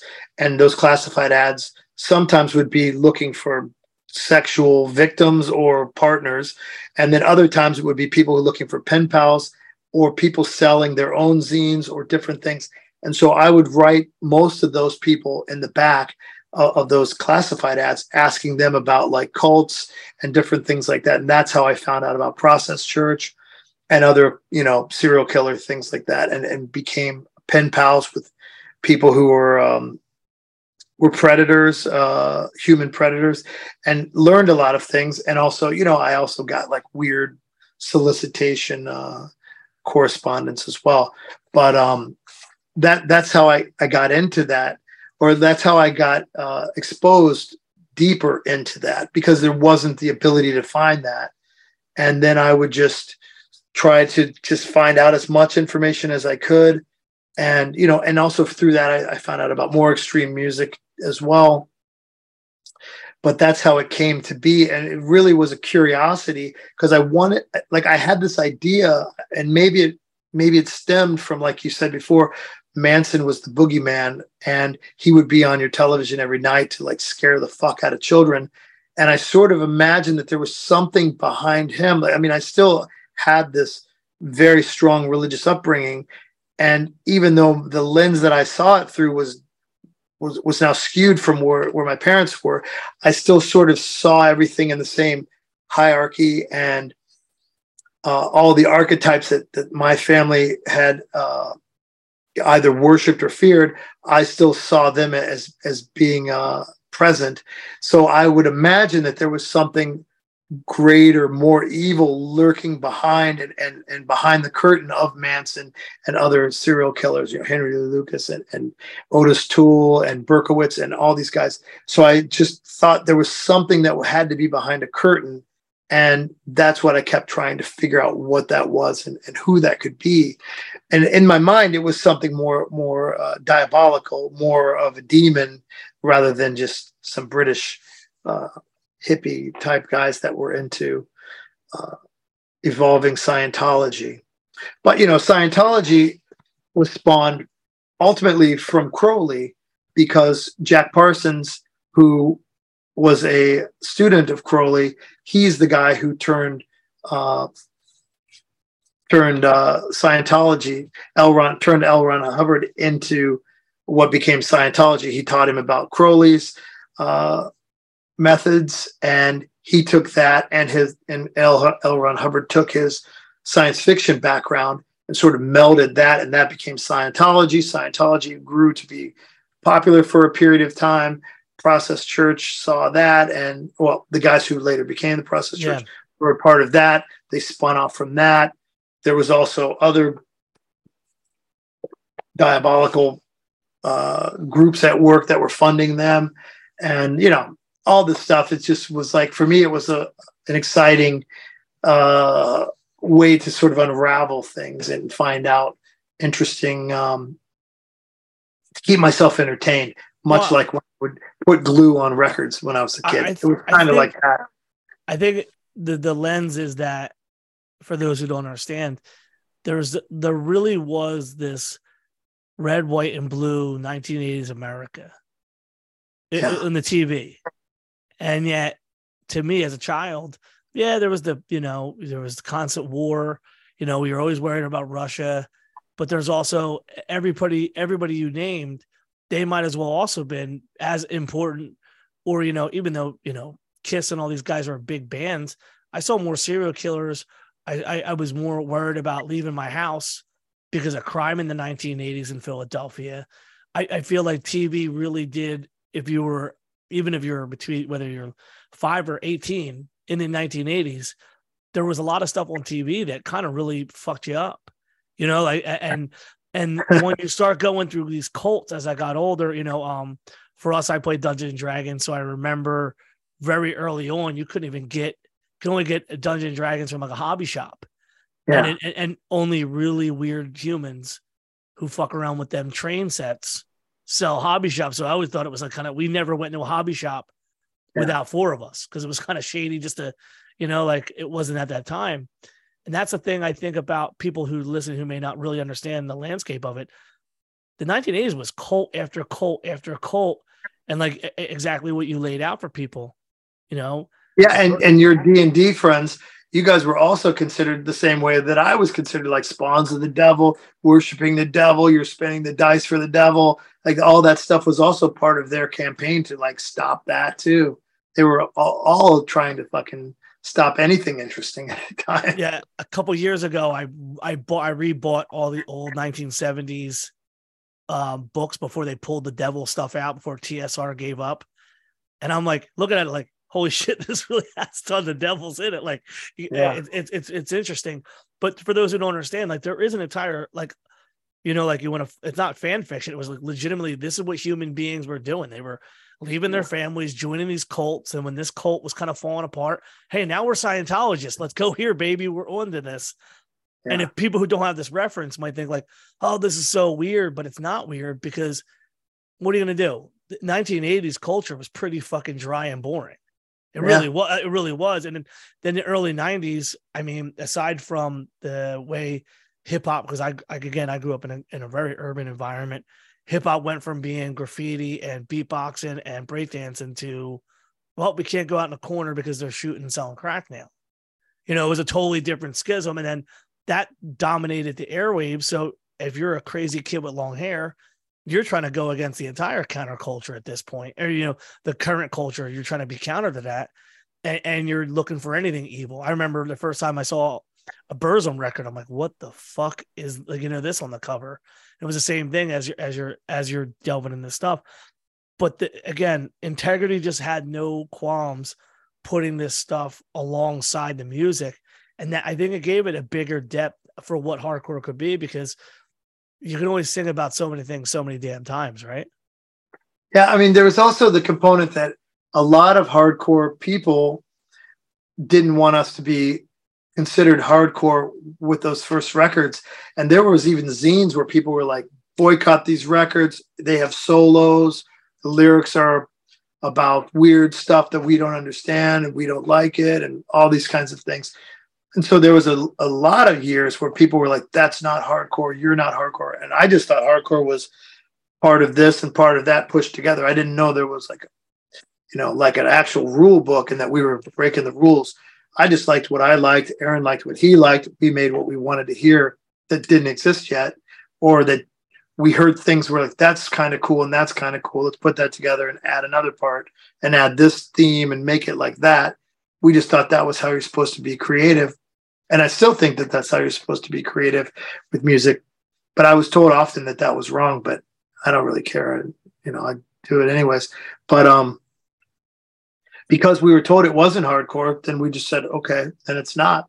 And when people would say, oh, you're hardcore, I would get confused because everyone was saying we weren't hardcore. And then, yeah, so, and then there was a period where people said we were metalcore. And I didn't care about that either. I just did what I like to do. And I like a lot of kinds of music. So I don't really have a uh, one category for it. But um, well, yeah. it's cool that other people were inspired. That's great. I, I don't know. It's just a weird thing, you know. the titles are weird to me somewhat. Well, I think it's it's hard to you don't want everything to lay on your feet. You know, you don't want to and you don't want to be like the the torchbearer for anything. But I think the interesting aspect of you again, and now knowing about what you did with the tapes and loops, I, I really love going to record stores because there would be random records that you would just put out and it would just be like this noise thing. You're like, what the fuck is this man up to? you know, like, and, yeah. and, and, and I think that another indelible trait with you is that you were not afraid to release something exactly what we spoke on this already cacophonous, noise influenced, and it threw people off because everybody from the hardcore vein, especially the victory, era of hardcore, anything, almost anything with a bulldog on it, people were buying just because it was brand recognition. And you're off out here doing some just wild shit with music, which I just I, I love it because not everybody did that. I mean, not everybody did the crazy shit. Everybody did the thing to either sell more merch, get on more tours. And that's what I was wondering. How much did you, as you, as you and Integrity grew with the label and label growing, did you get shit from them for not playing ball and doing everything the way that they could maximize profits? Was there any issues with you and Tony as far as your creative um, output, anything like that, as uh, they grew to being one of the biggest record labels in hardcore? Well, they would always tell us that we never recouped. Uh, we would only be allowed a thousand dollars an album. And again, this was the time. It wasn't like you were recording on GarageBand in your in your friend's basement. You had to record at a real recording studio with. Yeah, you guys were going to Mars at that time, right? Yeah, we always went to Mars for the first five five albums, I think, and all the singles in between. So it costs a lot of money to record, and we would just squeak by, and usually we would be way under. Uh, under we would have way less money than we owed, and he would just be cool and be like, "Okay, well, I'll just I'll, I'll let it slide," and then. But even up until the last album, we only still got a thousand bucks, which never recouped somehow. And this is prior to MP3s existing. So we would go on tour and we would have like lots of people at our shows worldwide, but somehow we never recouped. And um, the guy would be cool about it though, and he would always give us like a little bit extra, you know, several extra hours of recording. But we'd also have to go into the studio really well rehearsed and know what we were doing and just lay it down as fast and as good as we could so that we could mix it and have enough money to mix it decently. And, and, it was really difficult for us. So we had a lot of difficulty in that regard as far as the finances were concerned. Um, as far as complying with what other uh, what was popular and things, yeah, we never would do it, and we never really felt uh, much of a kinship with the label. Whereas I think Revelation and, and some of the other labels had a like more of a brotherhood, and everybody was like looking out for one another.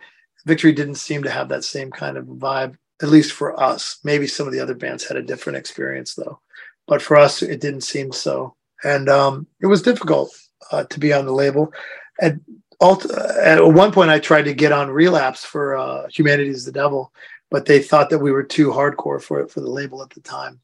So they passed. Which is, which is ironic because, I mean, even though that they were really based in the real deep what are you going to call it extreme metal underground they were so present in philadelphia that they were you know all their records would slide into the hardcore people's hands because yeah, yeah. they were marketed on the same shelves i mean half of the hardcore scene was there for one of their um one of their little like things in south street and the headliner was Nile, and they said, "Welcome to Metal Delphia." And forever, we're like, "That was the hardest band ever."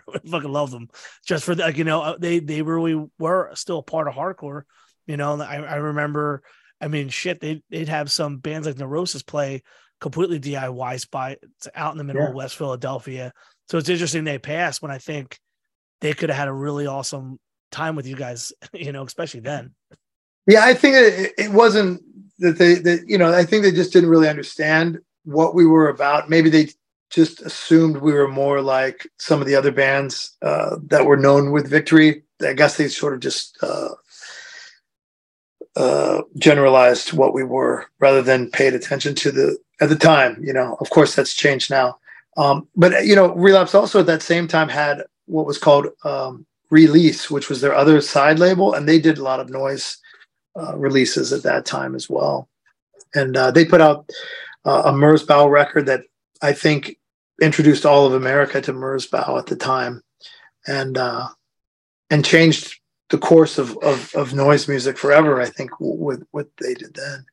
So, you know, I think it was really that we had short hair and people just, even to this day, I mean, the name integrity to some people, they're like, oh, that must be like fucking straight edge hardcore band. And they're just like, by the paint by numbers, you know.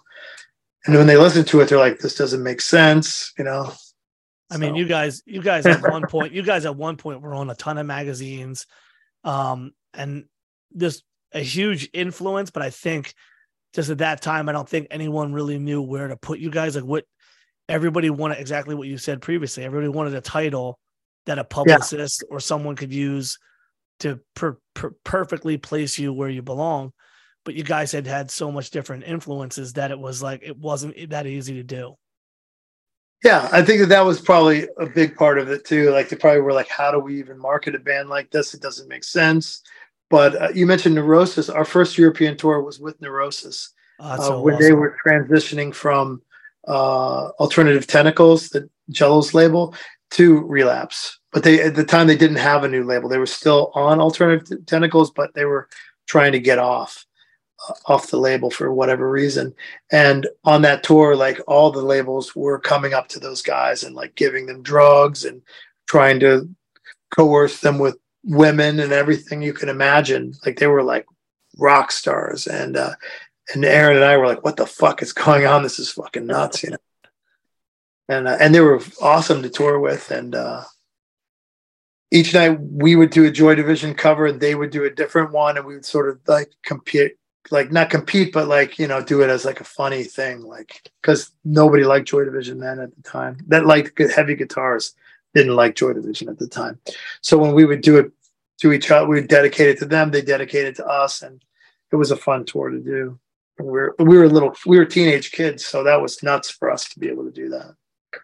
It's a blessing, really, to really go out and just do something like Europe and think about where you came from, your background. Yeah and then there's this, this band that you do because you like doing it and it gives you this opportunity and exposure to a whole different universe man yeah i mean i, I sort of saw it more as like we were terrorists and we were like almost a cult or something and we were like ruining everything too and i thought everybody wanted to kill us at every show all the time sometimes they did but i thought all the time everybody hated us all the time and uh, so that probably had something to do with also the fact that I didn't give a fuck and I just did whatever I wanted to do. And uh, but I probably would have done it anyways. But I just I guess I just figured I don't have anything to lose. I don't care. I'll do what I want. Uh, I but I would have done that anyways. I don't know. I never really thought about it until right now. So this isn't really a formulated answer. It's just I like I like uh, answers that I like answers that aren't boxed. Before I get into waxing on what it is like to do integrity today, I I read a ton of different things that you wrote, and I, I, there's so many different things that we could peel from. But the thing about humanity being the devil, a lot of people took and almost try to get you to literally pull out some kind of prophecy at times. And one of the things that I love that you said is you're like, I, I don't, you know, like look how we act, look how, you know, look how we and you, and you phrased it pretty well by reference Manson and other people and their thought process on how humans treat the earth. And I and I just wonder if again to go back to it, how much of that was just a complete amalgamation of all the different influences from the church and how you grew up to everything we just talked about in in not only writing a record like a humanity is devil, but having to foster these kind of uh, questions from time to time now that you're penned at. I was always haunted by religion, eh, whether it be that I wanted to find answers, like a lot of people do, or the fact that religion was targeting me as a villain who they wanted to burn at the stake, uh, so to speak. So those two aspects kept always resonating with me and making me always considering and researching and studying religion and trying to find answers for myself because I was incredibly angry and uh, I wasn't able to come to terms with my childhood and how I was treated and how I saw the world and how I was different than everybody else, or at least uh, that's how it felt to me.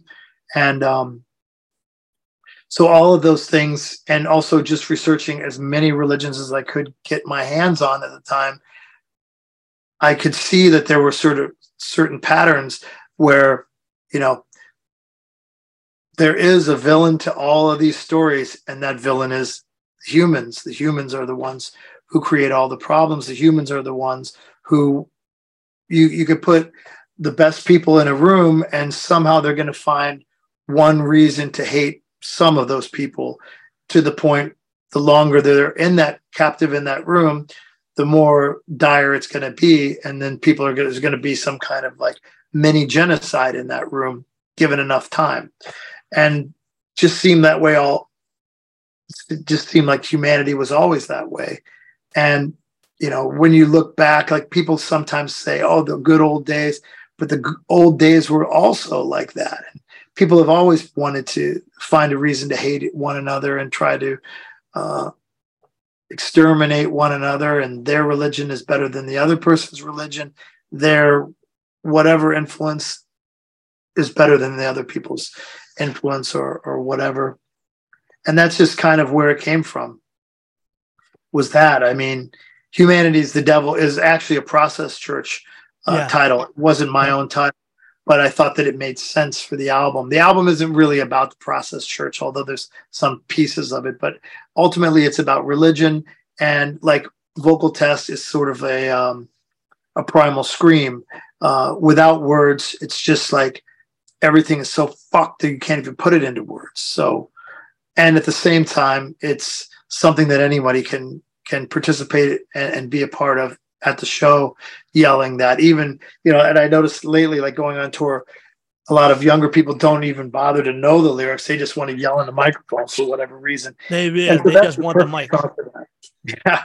Yeah. So, so, it's a perfect song for that as well, and it and it crosses all uh, language barriers as well. But you know, ultimately it was that. I mean, it's just that I, I've always had a very bleak outlook on life, and it probably stems from my religious upbringing, and um, everything just sort of was was colored by that, and that's why I got interested in religion. Originally, I got interested in religion to rebel against religion, and then I became interested in religion because I wanted to find answers and also try to figure out why I was somewhat targeted by some of the religions. And then later on, I became fascinated by the religions themselves and also the ideas and behind them. And then I was interested in the in the similarities of the religions. And then I became interested in variations of interpretations of the religions.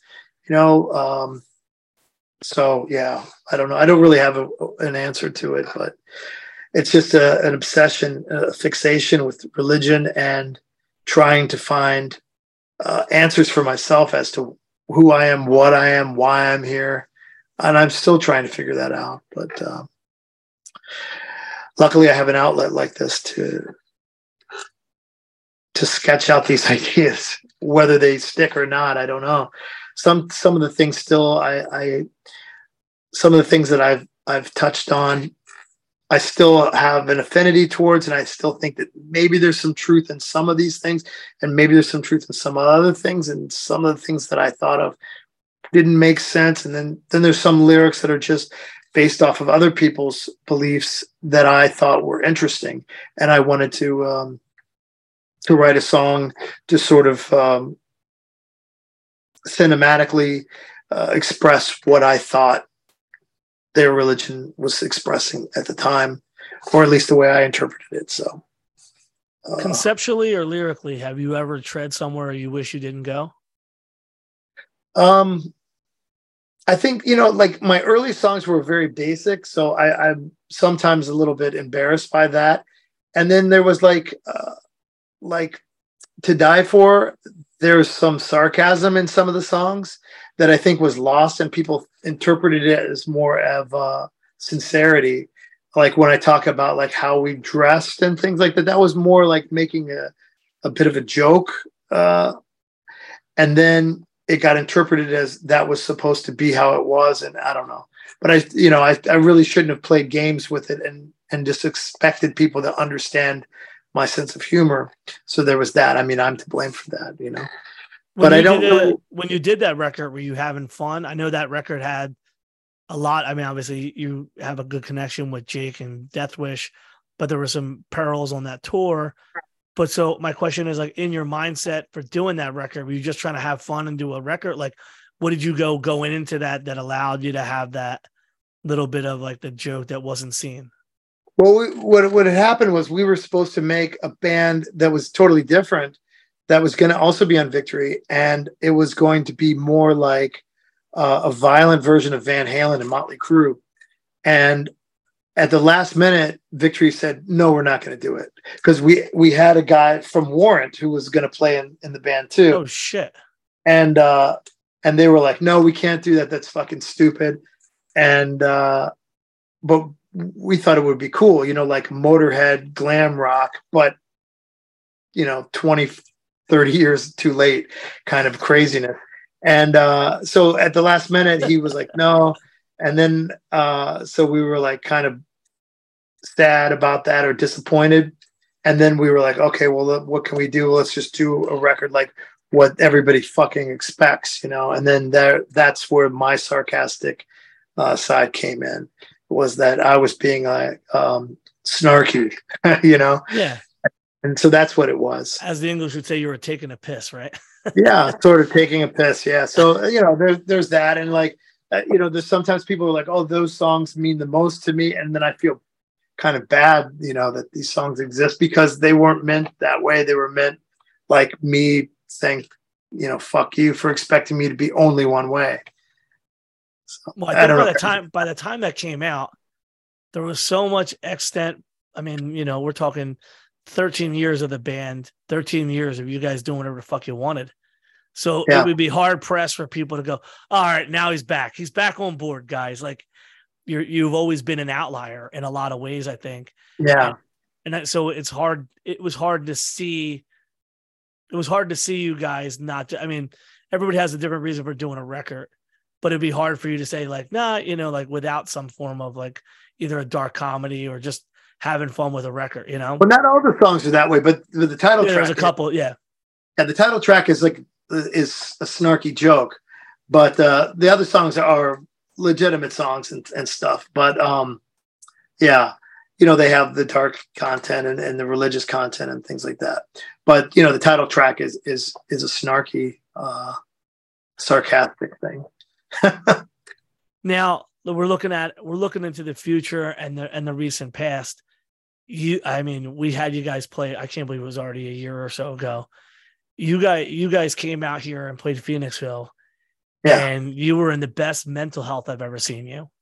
Thanks. You were in some of the best physical health I've ever seen you. Thank you. And you brought a, a level up to integrity. And not that not that the bar was low for you, because I mean, you guys had crush it at this is hardcore. You guys had, you know, especially since the bringing the Dark Lord himself Dom into the band for a couple years, you you really recaptured all the energy of what the band had. But I think seeing you in that small room and you just being exactly what people wanted you to be in the sense of the sound, the power, it was fucking awesome. How does it feel? To, do you feel like you're coming full circle back to the songs, the old songs? Like, how do you feel going back to those things like Judgment Day? What are your thought process as you're like, do you get like, oh fuck, we'll play this just because the kids like it? Like, where's your head at now as you've been doing this for now we're looking at 33 years of doing this? Yeah, 35 years. I don't know. What is it? I'm not good at math. I don't know. Uh yeah, 35.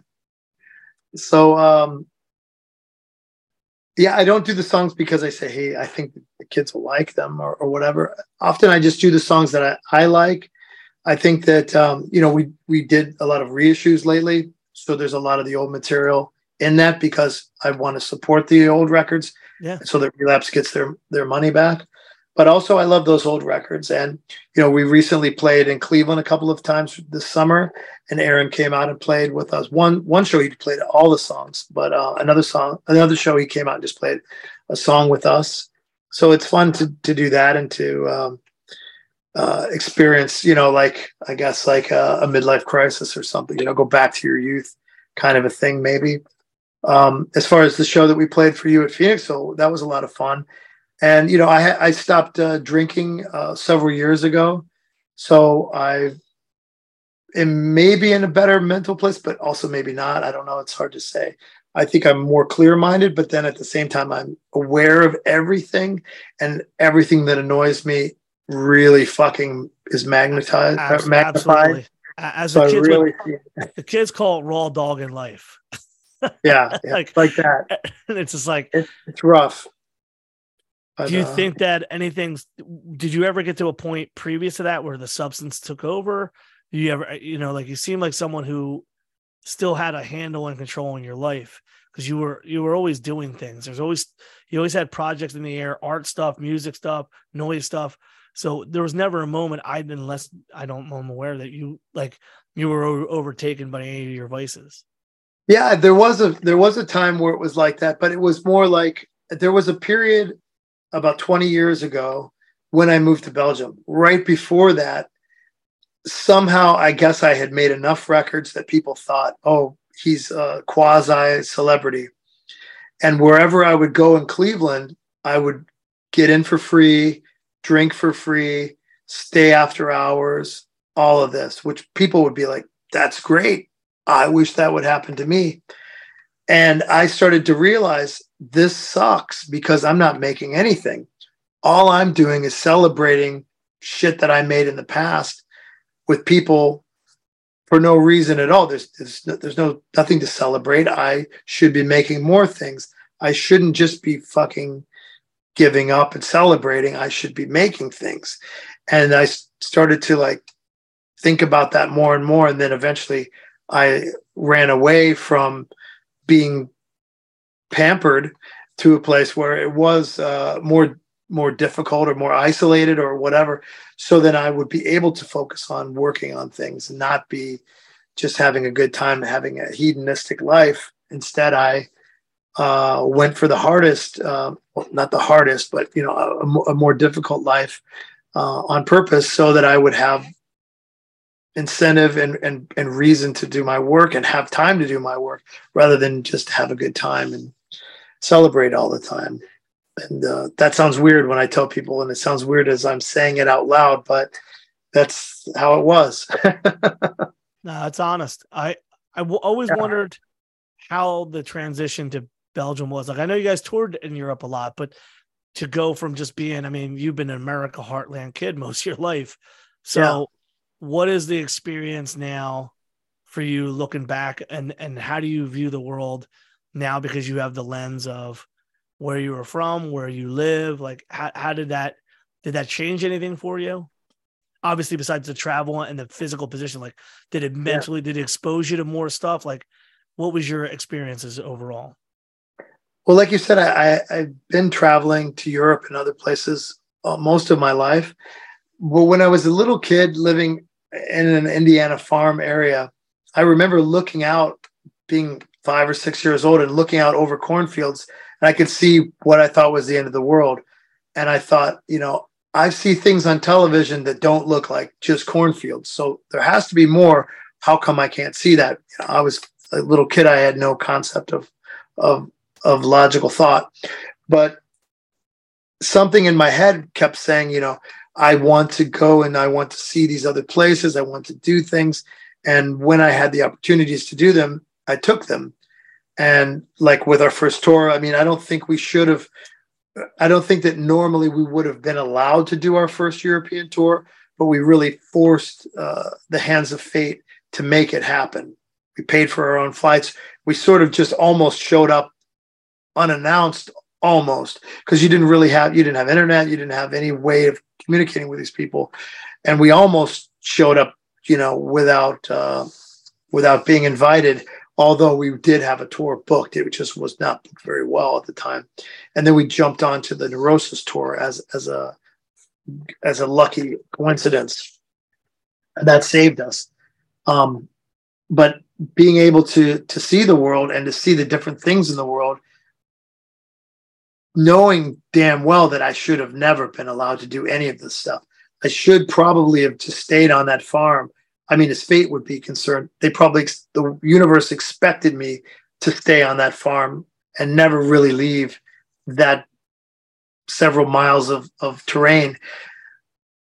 So I feel it uh, grateful and, and a great stroke of luck that I've been able to go as many places as I have. And so living in, in Europe has been uh, an interesting experience because things are very different uh, here. The way people think is different, but the way things are that are operated on a political level, government level, or even on social level is, is a lot different than it is in America. So it took a lot of adjusting and uh, deprogramming, I guess would maybe be the way to say it, from from being an American person, even though I was, you know, um, uh, an outcast and interested in punk and um, you know devious ideas and things. Um, living here made me realize, wow, I really had like all these other, you know, instilled patriotic things that I never knew I had, and other weird things that were just put into my mind from school and from other authority people. And um, so I sort of deprogrammed myself from that and, uh, you know, just focused on my work and developed, you know, I, I did more drawing, I did more uh, writing and more music and things like that. Um, but I'm in America quite often too, so it's not like I'm totally removed from America. I go to America almost every month, it seems. So I still have have that, and I can still go there as much as I, as I like, visit my friends and family, and also touring.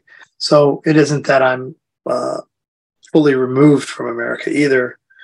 Uh, I don't really know if if any of this makes sense. What I'm saying, it does. But, it absolutely does. you're you're you're so harsh and critical of your answers. It's great. Um, so with upcoming, this is hardcore this summer. It, it I remember I you know you, you did the Posi Numbers in 2002. You guys have played a lot of American yeah. fests, and they just still don't come anything close to the big European thing. But if you look at and I and we could this is where I was trying to juxtapose this question right after if you look at the festivals that are huge in America, like the Riot Fest and all that, they're really not anything like the level of the underground in Europe. And since you've been playing the European festivals in the underground and you played the American festivals, what is America lacking to get the um, the, the the real underground music, even anything close to the level of the festivals in Europe?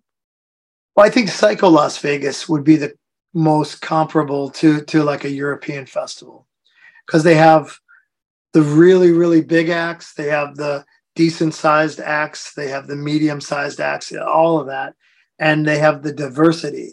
So you'll have um, Danzig and Emperor and uh, King Diamond, and then you'll also have uh, Knocked Loose or uh, uh, High on Fire, or or and even you know comedians were playing that thing, uh, Psycho wow. like uh, what's his name? Uh, Andrew Dice Clay played it. Like we played it a so few times. to think about that. yeah, we played it a few times, and one of the first times we played, we played right before Andrew Dice Clay. We're like, what the fuck? We're well, playing before stage? Andrew Dice Clay. That's weird, you know. Yeah. okay, so so they aside, it's it's it's still like uh, apples and oranges, I think. And I didn't know uh, because you have it from the European perspective. What like um. So I think what you're lacking. asking me is what what what's what's lacking in the American one, and I think that when I mentioned uh, Psycho Las Vegas, the people who follow Psycho Las Vegas follow it uh, like it's a it, it, it's they go because it's the fest. They don't go because of the bands. Oh, okay. And that's how it's in Europe. So you'll have uh, Hellfest. That's a really big one. In, yeah, in France. one in France. So people will go to that, and they don't give a fuck who's playing. I mean, they know that it's going to be good bands, but they don't. They don't necessarily. If their favorite band doesn't happen to be playing, they're not going to be like, you know what, I'm fucking not going they're going because festival culture essentially is what you're saying. festival culture. They have a camaraderie with the other people who are also into that. You'll also notice that there's a lot of people in europe who collect the um, the wristbands. They have these like um, yep. fabric wristbands that go around your your wrist and each one is you know special for each festival. So they'll collect them and you'll see people like in the winter they still fucking have like 10 of these things on because all summer they spent that.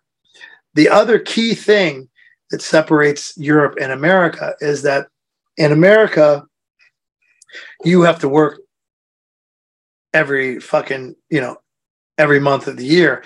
In Europe, you get like like American schools, you get the summer off. So these people get the summer off, paid. They go to festivals, they get drunk, they go to vacation, they do whatever they want to do for for the summer.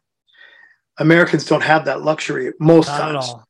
Not at all. So I think that that strengthens the ability because they have this money, they want to do something, they want to do something socially with their friends who are all into heavy music or into dance music or whatever it is. Because they're also like one of my neighbors has a festival called uh, Tomorrowland, and that's a really big techno festival in Europe.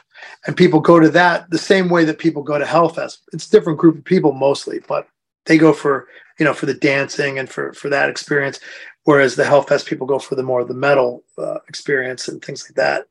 Uh, but that's there's a culture to the festivals over here and the people are really into that. I'm not so into it. I don't feel comfortable at any festivals unless i'm playing them. Then i can hide away from people for a period of time and then come out when i want to and then go back and hide and if I go as a spectator, then I'm fucked. You know, I feel like I'm gonna melt under the under the sun. Uh, so, yeah, but that's my own uh, mental issues. Where do you think you're going to take integrity moving forward? Like now, like what do you like when you think of what's the next stuff that you want to do? What do you like? Where where's your head at? well, I, I'm, we're already working on a new album, and we had been working on a new album. We scrapped some ideas and things, and like now, uh, I have different people from different periods of the band working together with me on songs.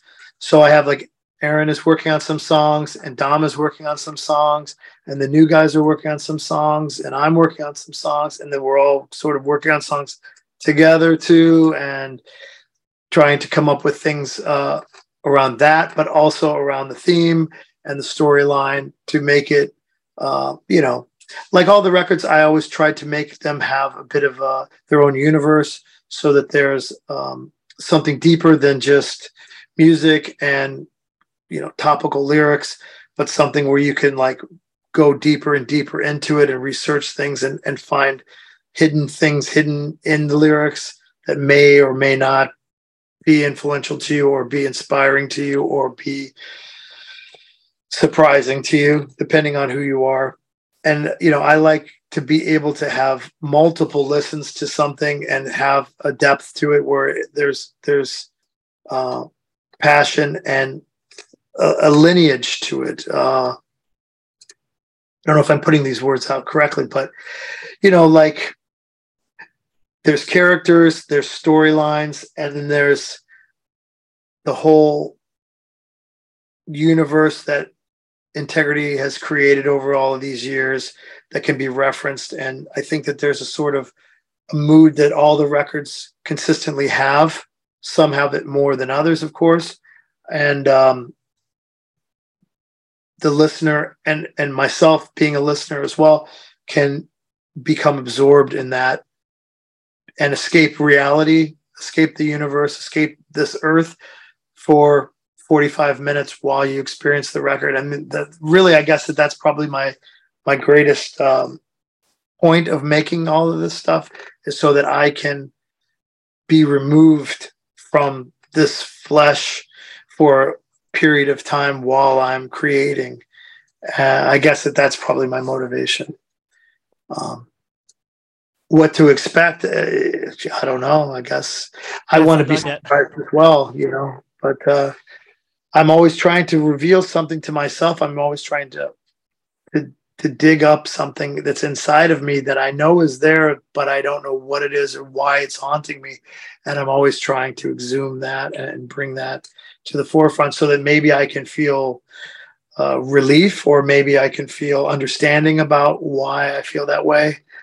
Um, and at the same time, I'm entertaining myself and, you know, exercising my demons and there's so many things there's not really one answer and uh is, yeah. is there a medium beyond re- uh, releasing music that you're trying to get into have, have you ever thought of like scores and films and and like even just short stories is there stuff that you've held back from trying out to get further along down the line with that No, I've I've done a score for a film. Uh, oh, cool! Was what was it?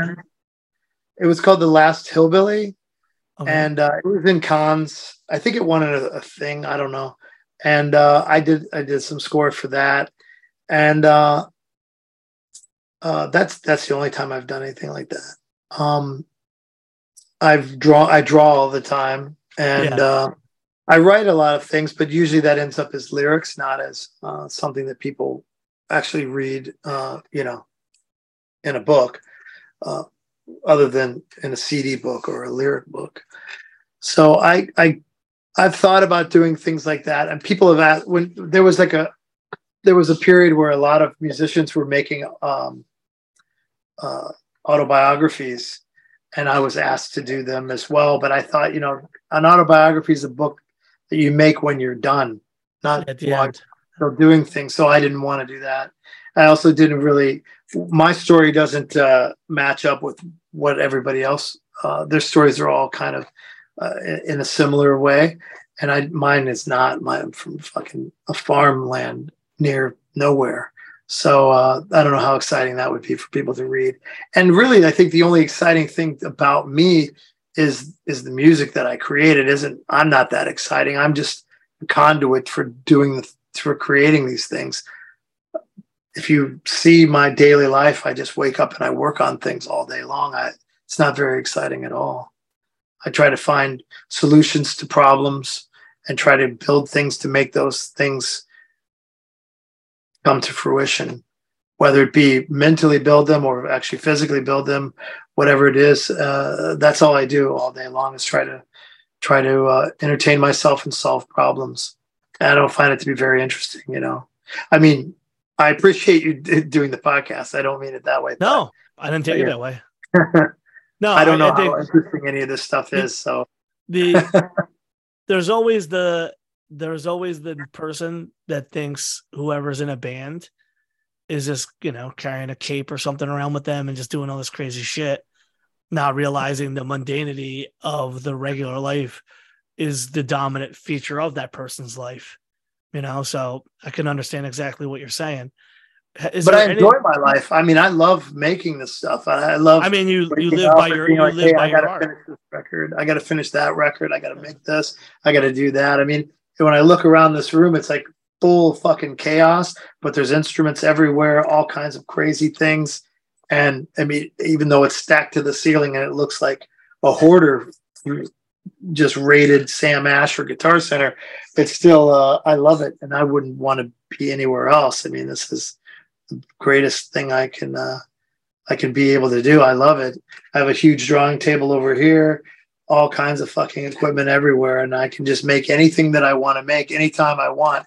Sometimes that that uh, luxury and that freedom can be a bit uh, constricting because I have so many uh, so many uh, possibilities that I sometimes I have a hard time picking one path to go. And in those cases, it's nice to have a collaborator who could be like, "Hey, fucking, let's go this way." but sometimes I just do it on my own. And so then I get stuck trying to figure out which of the crossroads to take to go to that way. Or I just record a lot of things and never release it, or write a lot of things and never use it. But but by doing that, I learn new things and I'm, you know, I'm I'm exercising what I do. So if I write fucking tons of things and none of that comes out, I still got the exercise and experience out of that. So there's worthwhile gain from it anyways Well, also think if you're you're doing this every day you're living art you're going to be able to fight off redundancy better than someone who does a record and then puts that whole thing away and they got to come back to do a record what did we do last time you know like because you're constantly in the process of creating not every day you're going to hit a home run but you're constantly doing something. I think that's a easier way to to not get caught in a similar trap of just oh he just does this one skull thing or he only does this noise thing. It allows you the fluidity with your creativity to do more things. Yeah i never think about it as far as if i'm going to get accolades. That's never coming in, into uh, the equation. Uh, usually like like you were talking about before about how I would always make weird records and things. And, and one of the things that I really always love is finding new ways to do the how the records could be presented too. Like I, I did things where there would be like hidden tracks that were after lock grooves that you'd have to pick up the needle and drop it at the center of the record and it would play out wow. only to hear that and things like that. I really I love that. And I love to think of like ways to like do things wrong but make them right and do things different and look at things from a different point of view. And like the records that um that all the relapse records they have this uh, spot uv ink on there which is like a clear ink that you only see if you hold it in the light a certain way. And that was something that i found out about in the 90s when i had a graphic design job at a newspaper.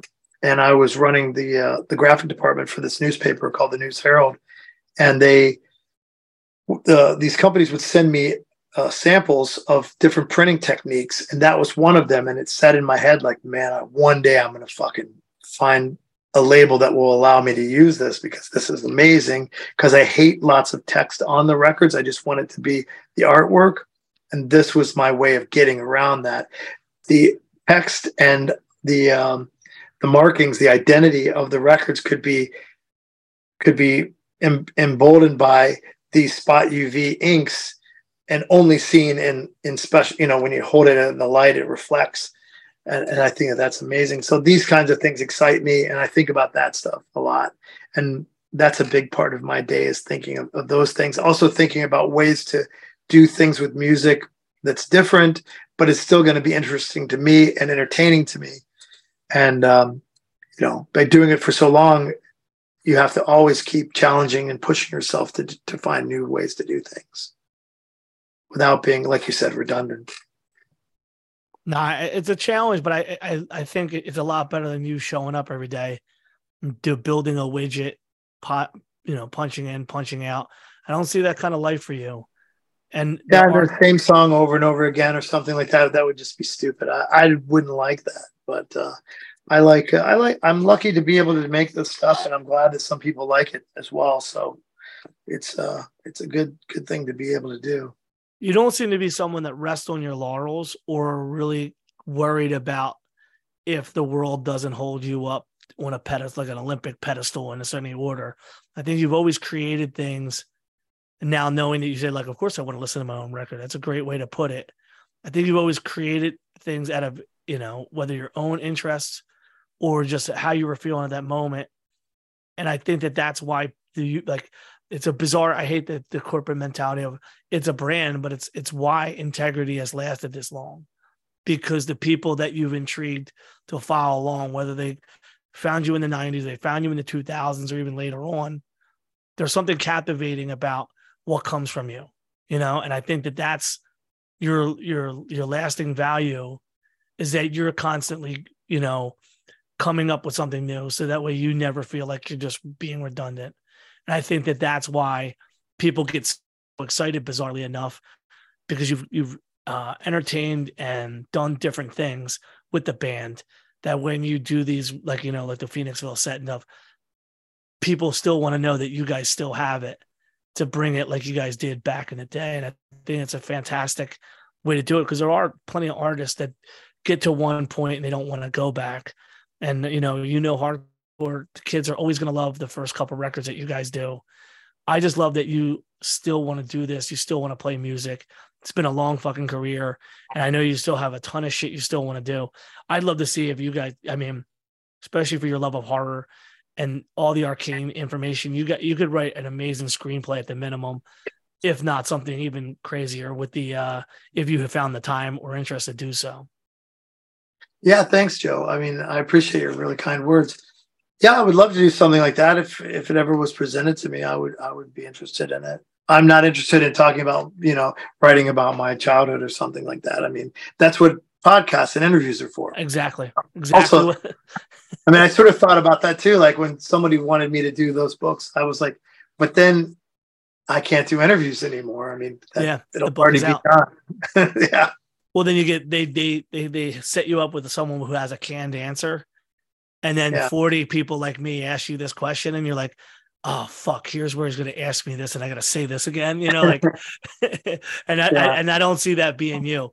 Hey man, yeah, it would be boring. So. I I hope that you had fun doing this. I hope I didn't bore you by getting into the nitty gritty, but you really unearthed some stuff for me.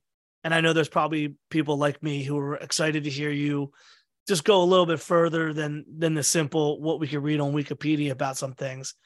And I, I think that it's awesome, you know, you're in your early 50s and you you didn't go back. You didn't go, nah, man, I just got a job at, you know, Target and I just, you know, do you know, you're you are proof again that some people are just born on a different path and throughout their life they just go on that path a different way than the rest of the world and we need people like you because you're the ones who create this kind of art that definitely motivates people and intrigues people and has people checking out random churches in fucking Britain and all this other wild arcane shit that never would have come to light if they just listened to just simple straight edge music. Well, thanks, Joe. That's really kind of you to say. So, so. um I'm gonna tag you on all the stuff for the um the social medias. I doubt I doubt you have too much to say in the long run. I know it's been late for you and uh, with the time zone change. So thank you for coming on the show. I really look forward to this is hardcore. I really, I, I, really, I really, I know we you played it already, but this is a different room, Dwid. We have you paired up with some of the fucking if if if this is this is some people's wet dreams to see you guys in Earth Crisis and all this stuff, and I'm telling you, the kids today have a purity and love that I don't know if you're ready for because to them this is all new. This is so exciting. Or some of these older people that are coming are coming because they just want to relive it with their kids now. So it, it's really. I don't think that we ever played with Earth Crisis uh, ever before. So ever. this will be the first time, I think. Yeah. Ever. I know. Yeah. I know. Karl was so excited. He's like playing with integrity. like, yeah, it's gonna be cool. I don't think we've ever played with them before. We were supposed to play once in, in Syracuse, and it didn't work out. We it's a long story, but yep. uh, but uh, I don't think we ever actually played with them before. So this is the first. And this is groundbreaking, and it makes me even happier. I could be wrong though, but I, I think it, I think it's the first time.